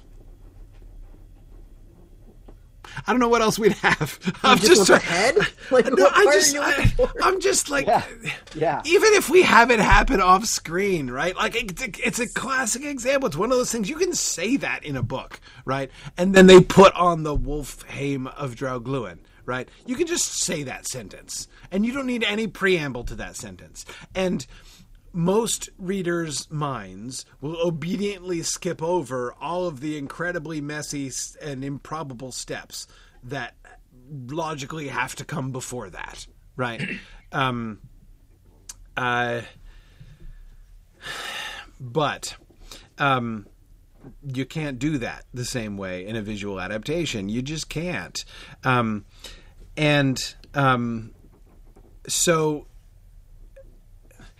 I mean, like, whose idea is it to skin Draugluin in the first place? Who's like, what we really need is Huan's. to, you know, It's yeah, Huan's idea. Idea. Yeah, right. He speaks three and a half times. Uh, the half time of which is to be like, yeah, uh, uh, skin that puppy and strap him up to some, uh, you know, like you know, pe- nail him to some logs. That's just what needs to happen.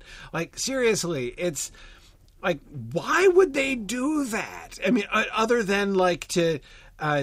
Uh, uh, other than to do the disguise, but if the disguise is coming out the way that we're describing, So we're the gonna have a other mon- reason- another montage. no, no, no. The, the other reason to skin your enemy and put his body up on the wall is to make a point. Right. Right. Yeah. Like heads like on Beorn pikes. was doing. Yeah. Right. Or like what Beorn was doing with I've Yeah. got a wolf hame pegged to the Right. wall over there. Yeah. Because Exactly. I don't like wolves. Uh, Same reason yeah, I've got so- a goblin head on a spike over right next to it. Yeah. Yeah. So, like, if it's something like that left right at the bridge to Tol Sirion when they leave, that's less of a like unexpected thing. Okay. Like, if, if you've got the tower tumbled down and the Right. bridge broken, and a wolf pelt right on the gate. pe- okay. We're we're missing some touch here, though. Really, in order to perfect the scene, I'm thinking Beren is saying this, right? Like, okay, the tower's leveled, right? Um, uh, the orcs Isle are of all Werewolves gone. no more, though. Like, how do you how do you let it let everyone know that this Right. is no longer the Isle of Werewolves? This is Finrod's island now. Right, right. This is the this is yeah. This was the Isle of Werewolves, and it's been de-werewolved, and we can demonstrate that it's been de-werewolved by the nailing up the pelt of Draugluin, which is making me think of Celebrimbor, of course, uh, like in reverse. Um, but um, uh, yeah, I think I think Beren has shown himself to be bloodthirsty enough concerning the servants of Morgoth Yeah. that he's going to be fine with this idea, and therefore, Yes. if it's coming from him, it's okay. And they picked Right. Draugluin because it's the biggest pelt. Yeah, yeah. No, I mean, I can see. I agree. It's certainly most in character for Beren. I mean, I can't imagine Luthien dancing around with flowers springing up and being like, "And now, skin Draugluin and nail his pelt to the wall." Like it's yeah. I like. I don't really see that. Um, but um, She could be looking at him, going, "Wait a minute," at this moment, because this is right before the episode where they both are like, "Wait." Marrying the other person is maybe more than I had thought about before. right. To- So to- if this is right. the lead in to her going, wait a minute. It's best. Is it's this best really to the know guy? that your future spouse would enjoy skinning uh, wolves and uh, nailing their pelts to walls in order to I mean- taunt their enemies. we have a we have a tradition on the show of using our enemies' pelts for various items Yes. of clothing and whatnot. as trophies. Yes, that's a thing. That's a thing. Um, if it's good enough for Holith, it's good enough for Beren, right? Um, I, I can I can get behind that. Um, but um, but it's still like if he's gonna if he's gonna essentially like recreationally um recreationally skin and tan the hide of Draugluin before there's even any sense that it's going to be useful. Again, like as a I mean, signaling thing, right? They, he he gets to do something even more demeaning to Draugluin if he in fact tans his hide right there. We probably don't want to show that, but I- the tanning process, I really don't think we want to show that. No, no. Um, uh, But It- the idea it is that- involves urine. I'm yeah, just saying. exactly. Right. yeah, we're yeah, we're not showing any of that. we don't need to be nearly so practical as that. but the death of Draugluin and the need for his wolf hame are separated in time. Yes. So if Luthien were like, "Oh, great, I can turn into a bat now," what are we going to do about Beren? Oh yeah, let's go find that like half rotten werewolf corpse. Is even Right. worse than if they've Right. already prepared the thing and stuck it to the gate. So she goes and says like, "Oh, let's just swing by Tol Sirion and pick up the pelt." It's on the way. It kind of makes sense. like if we already introduced it in the story, the, the audience knows it exists. I- I think it'll be a little easier of a sell if we like intentionally left his wolf hame stapled somewhere. So remind me of the sequencing here. The end of episode it's episode six, isn't it? The fight um Seven. seven? Seven? Okay. Episode seven. So all this stuff is sta- the tower- stuff happening like in tower episode fight. eight. Okay. Okay. Right. So that, but the the tower, like the uh, the, the episode that ends with Beren finding or Luthien finding Beren weeping over Finrod. Right. That's, That's episode seven. seven. Right. Correct. So, opening scene, episode eight. Right. Beren nailing Draugluin's pelt. right? So we've skipped over the skinning. Leave it to the imagination of the viewer, the actual process of skinning. Uh, but like you know, Beren satisfy you know with some satisfaction, um, especially since remember the whole like. Uh, this would be sort of meaningful for him too, given the role of the werewolves in um, killing Finrod and everything else. I mean, there was the, you know he's got some um, uh, personal werewolf scars uh, there, right? Um, so Beren sort of triumphantly nailing up Draugluin's uh, uh, thing. If that happens at the very beginning of the episode, then we can come back to that later on, and we don't. We kind of skim over the. Okay, all right. If we do that, then I think we can we can do with the pelt, um, and it does. It seems to fit. When I said, "Do we really need a pelt?" I, I, I wasn't suggesting we take some other body part. I just meant like, did we need a body part at all? Like, but it's more in keeping with what we've been doing, right? Like the hair cloak and the loom that we were describing, and the back cloak is there. Um, if you know, Beren is the only one who gets like a disguise woven for him out of nothing, right? Even Finrod and the orcs, again, there's like material there, right? There's yeah. already the the basic illusion, which is just being enhanced by Finrod's magic, and so the same thing would be true of Beren and Drug. So, question: Does Beren actually turn into a wolf? He actually turns into a wolf. I, I would love to like see. This will be the only actual werewolf transformation. transformation right. in the whole series, right? Right, and we would be right. we would be remiss in not doing it once. That's true. Even That's because true. our werewolves don't do that, right? Right. Right. right. So much so that we don't call them werewolves, we call them wargs, so that people won't get confused and expect them to turn into men at some point. Right, right, exactly, exactly. Like, we can say I love werewolves in Sindarin, and then you know it's the Sindarin word for werewolf. Right, right, exactly, exactly. Um, yeah, yeah. Okay, okay. Um, yeah, and I agree. The wolf transformation does need to happen, um, and um, and he's going to remain a wolf until they get to until they so get to they, Angband, right? They get to Angband. Luthien does her song and dance, puts the whole court he's, to sleep. He's under the Beren throne. is laying under the throne mm-hmm. dead to also the world. Out.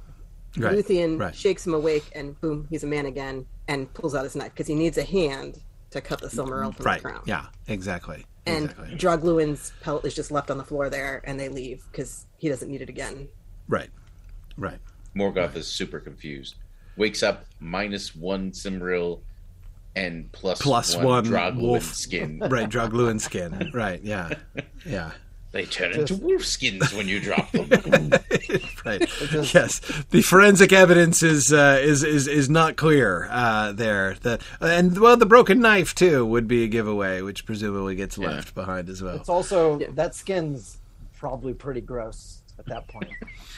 It's probably pretty gross the whole time. Yeah, yeah. I think so. I think so. I don't think he's really gone through an extensive tanning process, especially if he's just nailing it to the wall to make a point. Um, yeah, yeah. He's gonna um, need some good, good masonry anchors to get those nails to stick in. Yeah, yeah. I I don't know how we're gonna manage that exactly, that's but um, that's just more part of the magic. That's it. That's it. He sings a song of hammering uh, into. and hammering there was. I mean, presumably there's a gate, right? So you can stretch it over the gate, maybe. Yeah. Yeah, you don't there, need we, to nail it to the stone wall. We just need to have to. wooden posts in some way. Yeah, yeah, yeah, yeah. Yeah, exactly, exactly. Um, okay, so the difference between this and Finrod and his companions disguising themselves as orcs um, it's more extreme, right? So what I think we show there, I, I think we go a little bit more Lay of Leithian with it than uh, published prose Silmarillion text with it. That is, they put on the orc armor, right? Um, and when they do, they look like elf lords wearing orc armor, right? And then Finrod sings his song, and they now all look like orcs. Um, so it's more of a glamour. Exactly, more of a glamour instead of a exactly. transformation. Instead of a transformation, turn them into orcs. That's right. That's right. Yeah. Um, okay. uh, and there could even be some way that we could sort of signal that, like to each other, they might not look different, right? But we could sort of show them from the outside and then show them from like their own point of view to show that their appearance has been changed, but they've not been transformed. But what Luthien does is similar in some ways, but is actual transformation. She and Beren actually become wolf and bat. Um, okay. Um, yeah. Yeah. Okay. I think that works. Um, all right, what else did I skip? Song duel. We talked about the song duel, um, but let's talk about that more because I don't think we've talked about it enough. Um, I mean, obviously, we're going to have to talk to Philip Menzies about the music involved in the song duel, but yes. as far as everything else that's happening on screen, that's what I was hoping to uh, kind of talk yeah. about tonight. Yeah, exactly. Um, I think we, again, as I was suggesting, I actually it's not like exactly cinema ready. Uh, the description that we get in um, in the Lay of Leithian, um, but we do, he does give us um, visual and sensory images. We get some sounds and things as well. Um, it, it, the effect in the poetry is almost like cutscenes, as I as I said, um, and so I do think that in their songs, um, weaving their songs in with cutscenes of the scene of the things that they're describing does seem to me a really good way, especially rather than trying to do words, um, trying to make intelligible words that the audience can follow in the song is tricky. I think would be hard to rely on that. Um, better, I think, to use imagery. I think that the expectation of the um, audience following the lyrics is so low that we should just do it in Sindarin uh, in uh, in Quenya. Mm-hmm. Um, now, the I'm I'm looking to go back to the um, to the last song duel that Finrod and Fingolfin had. Uh, Finrod and Sauron. Sauron, had. yeah. Yeah. Yeah. Um, which is in the uh, season five was it? Script. Yeah, season five, episode three script. I am trying to find it. I can probably it's find the it. yeah the battle in the fens of Serech. Yeah, here we go. Here we go. I I found it by looking up uh, Gorgol. he was the only character that I knew was only there. Right. Um. Okay. All right. Hang on one second. Here we go. And. Oh no! It's, it's another scene after that. Wow, I, I visited that scene a number more times than I thought it was. Okay, here we go. So essentially, um, it, it's it's a lighter touch than we're going to have. Um, but Finrod hears the voice, uh, and as the uh, the elves look around, the orcs are more monstrous and more terrifying than they were before, um, and they can kind of hear like this maniacal laughter in there. Um, as Finrod begins to sing a response, his song turns into a man- it turns the maniacal cackle into a joyous laugh, uh, and the shadow lifts from the elves. Uh, then it actually changes into more imagery, um, where Finrod's song recalls the stars uh, and uh, the trees in Valinor, and um, but it's his song is failing and and then Barahir's people show up. So mm-hmm. what we did there landed in the imagery camp. Right. uh, with the song behind it. Yep. Little... Yep. Yeah. So, okay. I'm reading the questions here. Let's do the whole scene. A quick run through of the entire scene. The scene is they've been taken before Sauron on his necromantic Thu seat of power, right? Um, and they're interrogating him. I don't think we go as far as Nereb and Dungalef, but uh, they're getting interrogated, right? And there's, um, I. It, and they don't know the things they should know if they, they do works of Morgoth, and they yeah. do know the things they should know shouldn't know if as elves of Nargothrond. Yeah, right. So right. it's it's very this clear. Is that... Finrod's original throne, by the way. Sorry to interrupt you, Marie. Right. I just yeah. wanted to make make that clear. Yes. Yes. This is Finrod's tower. Yeah. yeah. Finrod's tower.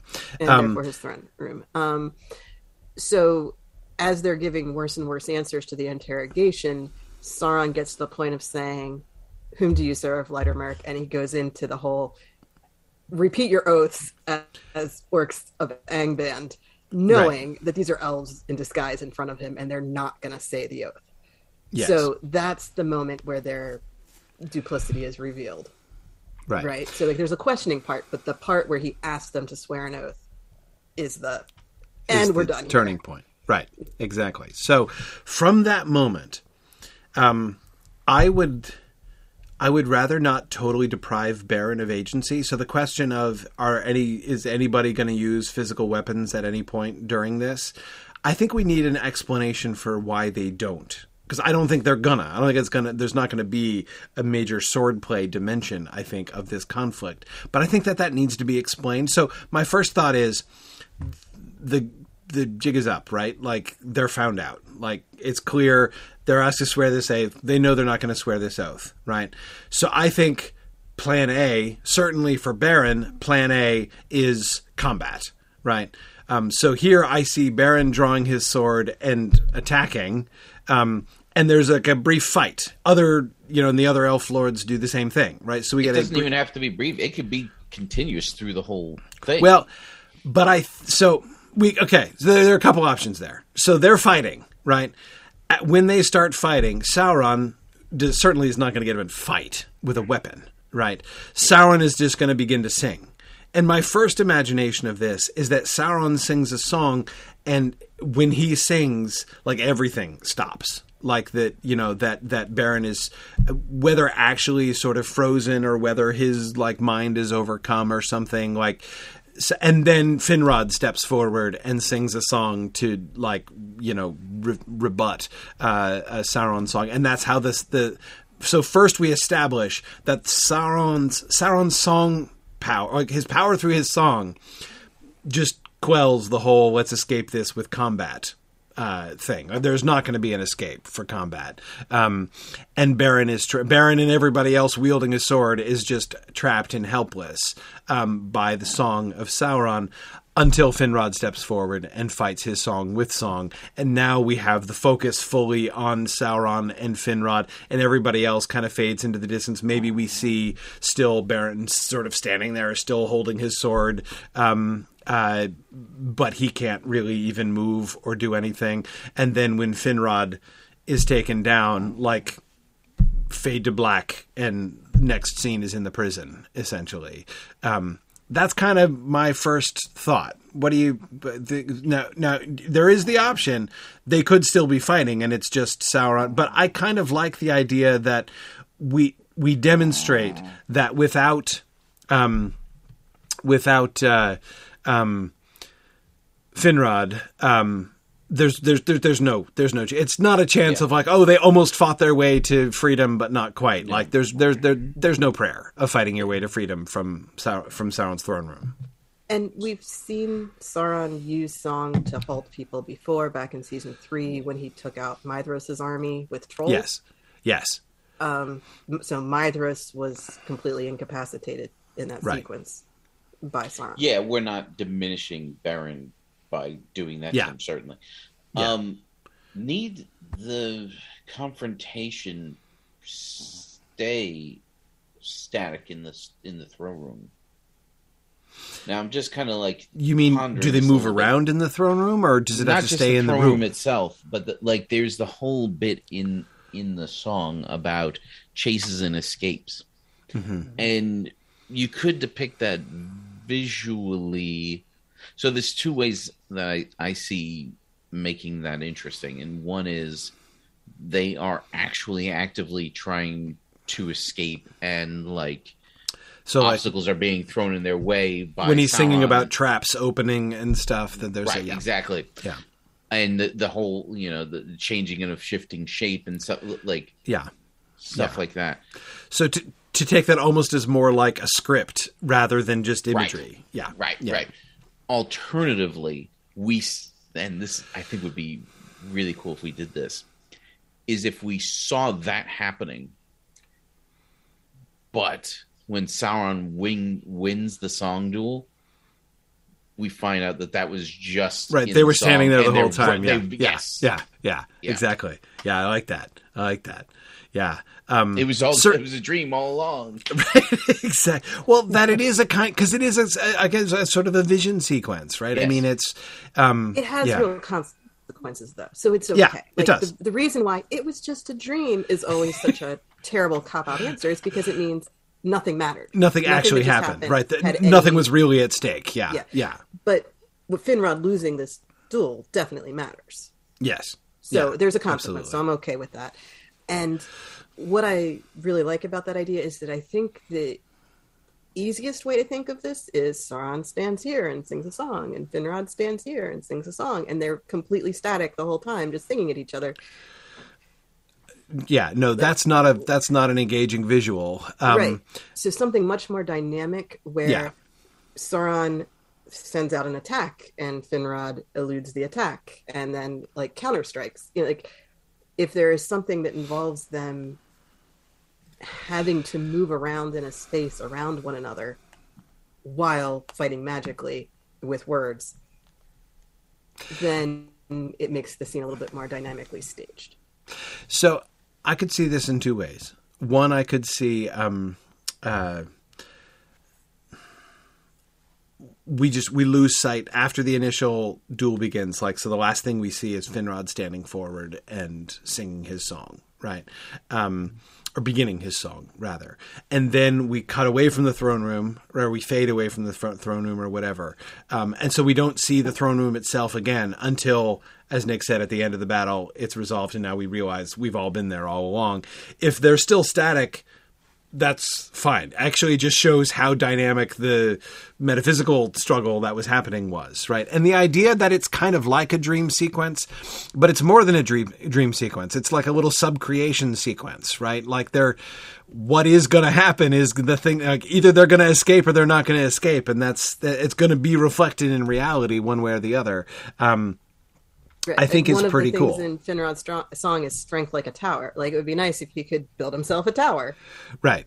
Right. In the song, right? And which could like look like the tower that he built that he's standing in the middle of right now. he's right? Yeah. building towers. yeah, um, exactly. So like, and then yeah, the way you attack a, a tower is with siege equipment. So Sauron can right. lob some siege equipment at him in this sequence, but like they're not touching each other. It's all these magical right. visions like springing up around them. I Kind of like to maintain the illusion that this is an actual escape in progress as much as possible. So, right. so that it, it, doesn't, doesn't feel like the beginning of a dream vision. Right, right, right, and like the whole bit where Sauron brings up the kinslaying, right? Like they could be in the dream sequence crossing the bridge to escape and Sauron appears at the end of the bridge right standing there and he delivers his the final piece of the song and brings and that brings the flashback to the kinslaying and then when we come out of that we're back in the throne room again mm-hmm. Mm-hmm. yeah i mean there could be i think it'd be cool if there was like increasing evidence that the, what was happening was like a dream-ish yeah. sequence, right? Okay. Um, so that it could like kind of become more and more surreal. Like the transitions could become more and more surreal um, yeah. as as it as it goes through. Um, I, I think that maintaining the illusion, like a real illusion, all the way to the end, so that like people really are convinced that what they're seeing was what was actually happening, and then cutting back. If if the, if that illusion is maintained too thoroughly, it'll just be confusing. I yeah, think. I agree. But if it starts okay. off, but but I like the effect of it starting off that way. So we do show them Marie kind of moving right, and then transitioning into like the action sequence that is going to be reflecting the f- song fight, right? The escaping, um, the traps opening, the chains snapping, um, uh, the uh, you know, and then um, uh, uh but even the tower in a sense, Marie. I mean, I kind of like the idea of um, the strength like a tower it could look like Finrod's song has like cleansed his tower, right? So that it looks again like it looked back at the beginning of episode mm-hmm. one when we saw it with Orodreth in it, right? Um, uh, which again would not be outside the scope of magic that we've shown in right. other places, right? I mean, that could be a plausible thing, right? That he's his song has somehow purged the tower, his tower, after all, right, of uh, of the evil that Sauron has brought to it, um, turning it into the Tomb of Horrors, right? But then Sauron, you know, uh, fights back against that. Anyway, so yeah, I think uh, I mean obviously I'll leave the details of what the, happens in the dream sequence to you guys, but um, but I like that. Um, and then at the end of it, again, it becomes more and more the transitions become more and more surreal. Sauron popping up and whatever, and um, and then finally the image of the kinslaying, right? So I mean, I think that that that last um, that last image of like uh, you know bloody water uh, lapping up onto the the you know the beaches with the gems in them, which we've recalled in episode one, right?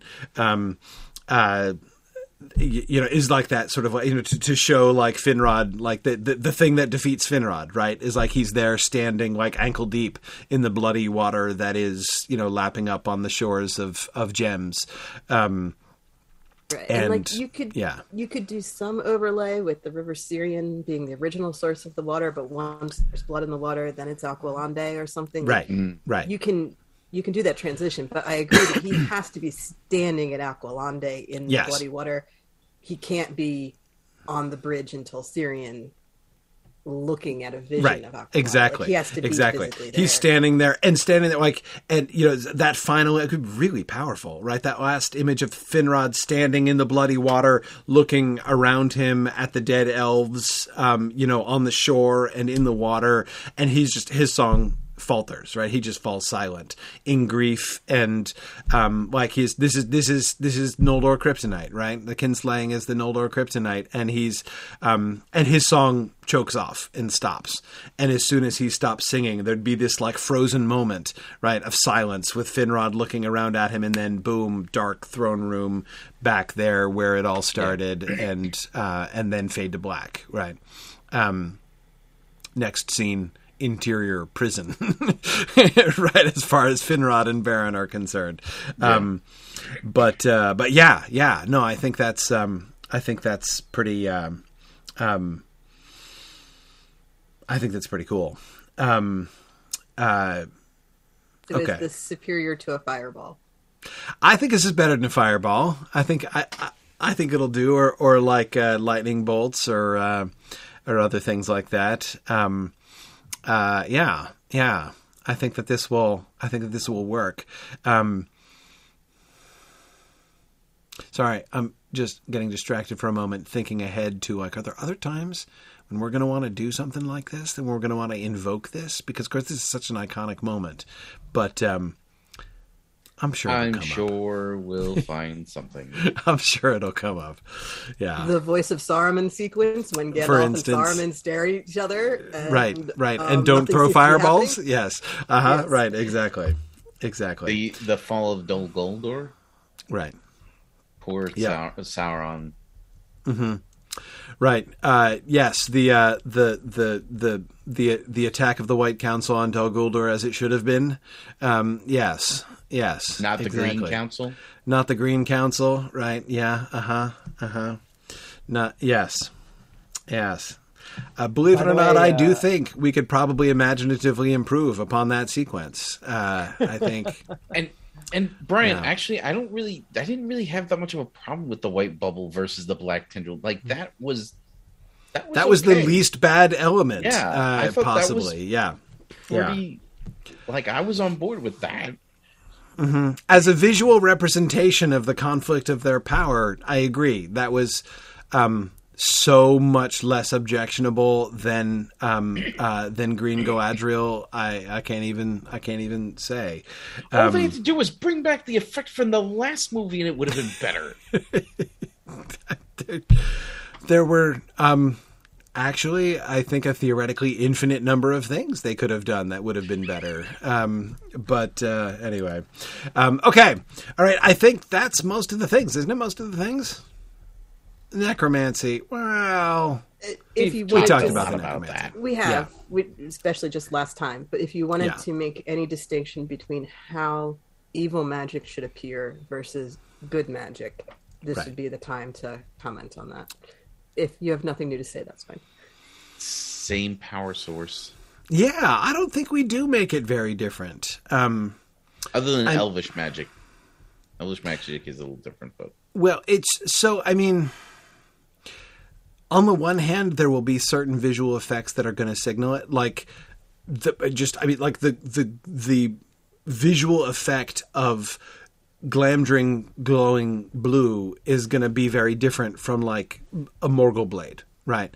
Um, or from the the the barrow blade, right? Merry's barrow, the flaming barrow swords blade. of the Balrogs, or Anduril, right? When it, I mean, there, there's going to be differences uh, all over the place, and so there will be some of these things that are going to be coded. This is evil magic, right? You should be able to tell from looking at Sting and looking at um, you know the Morgul blade that one is evil magic and the other is not evil magic. But at the end of the day, it's not a fundamentally different power, Nick, as you're saying.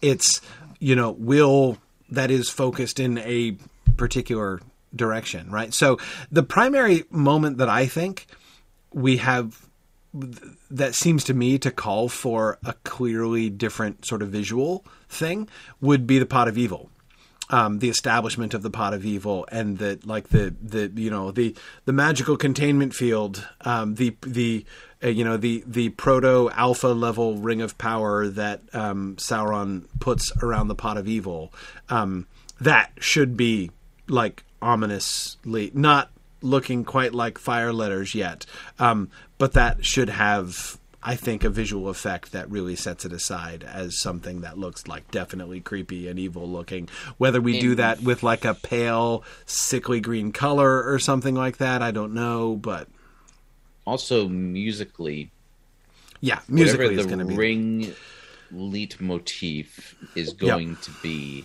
Yeah, there should be a prototypical version of that. Agreed. Here. Agreed. Yeah. No, it goes without saying that almost all of the real power of all of this stuff that we've been describing in this entire episode is going to be down to Philip Menzies. So, I mean, like, it's going to all going to be about the score. I, we could just, day. we could have, yeah. we just wasted a whole lot of our time. We could just, I, we really, really, just Phil just needs to solve all of these problems for Phil us, really. But uh, yeah, we'll have a lot to go over uh, with Phil, and I'm sure he's going to be excited to hear all of the problems that he has to solve. Um, we got the weaving song, the hair growing weaving song. We've got uh, the, the, singing to trees. We've got the bat song.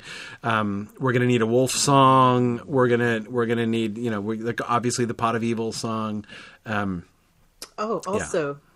You mentioned like, oh, when are we ever gonna want to do a, a, song duel like Finrod versus mm-hmm. Sauron again? Um, we haven't really talked about how to do Luthien song before Namo. True. And um, that's kind of a big deal. That's kind of a big deal. Yes, it is. Yes, it is. It's not a duel. She's it's not, not a duel. him. It's not a duel.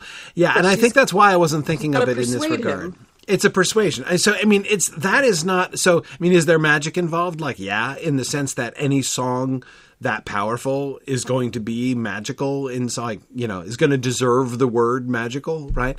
Um, but it's not exactly she's not like doing a thing. She's not making something happen by the power of her will in that. Um, unless you consider persuasion uh, an example of one of those things you do by the power of your will. But anyway, I, it's needless to say, again, that's going to be uh, another um, excellent um, Philip Menzies thing, right? Um, but uh, he even has a composery sounding name. Yeah, yeah, agreed, agreed. Okay, so I think we're good. So uh, next time, next time is going to be the twenty first of July. Um, so that's um, hey, that's two weeks from today. That almost works. Um, so t- we'll be back in two weeks on the twenty first. Um, uh, and uh, our next session we'll be talking about episode two, right? So we'll be we'll be up to two. That'll be fun. We're going to have an outline, I think, for two. Is that the idea? We're we're we're, we're going to try and have a script. We've not given up on script we have, yet. okay. A, an emergency writing session happening. Okay. Okay. All right. We we'll have see. interrupted it to bring you this broadcast. right. Cool. Awesome. Awesome. Well, we'll see what happens. Um, and the uh, the script discussion you guys are going to be holding on Thanks. the fifteenth. There, uh, the the uh, Friday night in between. Um, uh, talking about the frame narrative, getting the frame, the first five episodes of the frame narrative sorted out. So, sir, yes, sir. Awesome. Yeah, I, I, so I have my, my, my puppy here who's been hanging out with me here tonight. Uh, very, very well importunately, behaved. she's very well behaved, though she's been snoring. You might have heard her little snorts over here. That's she's a Shih Tzu, and they snore a lot. It's adorable. It's really cute. But anyway, like it's um, it was just Both as well. my children snore, so yeah, yeah. It's uh, it was just as well that she was in snoring mode rather than I'm chewing my squeaky toy mode throughout uh, our discussion here this evening. But uh, anyway, that's another um, minds and hands thing. Yeah, exactly. That's another minds and hands thing. All right. Um, thanks everybody for joining us today. Uh, this has been a lot of fun. Uh, glad to uh, resolve some of these things. I feel much better about some of these scenes that were kind of strange or weird in my head, uh, and I'm glad we've gotten those uh, sorted out. Looking forward to episode two. That's going to be great. So I will uh, say, as always, thanks for listening and Godspeed.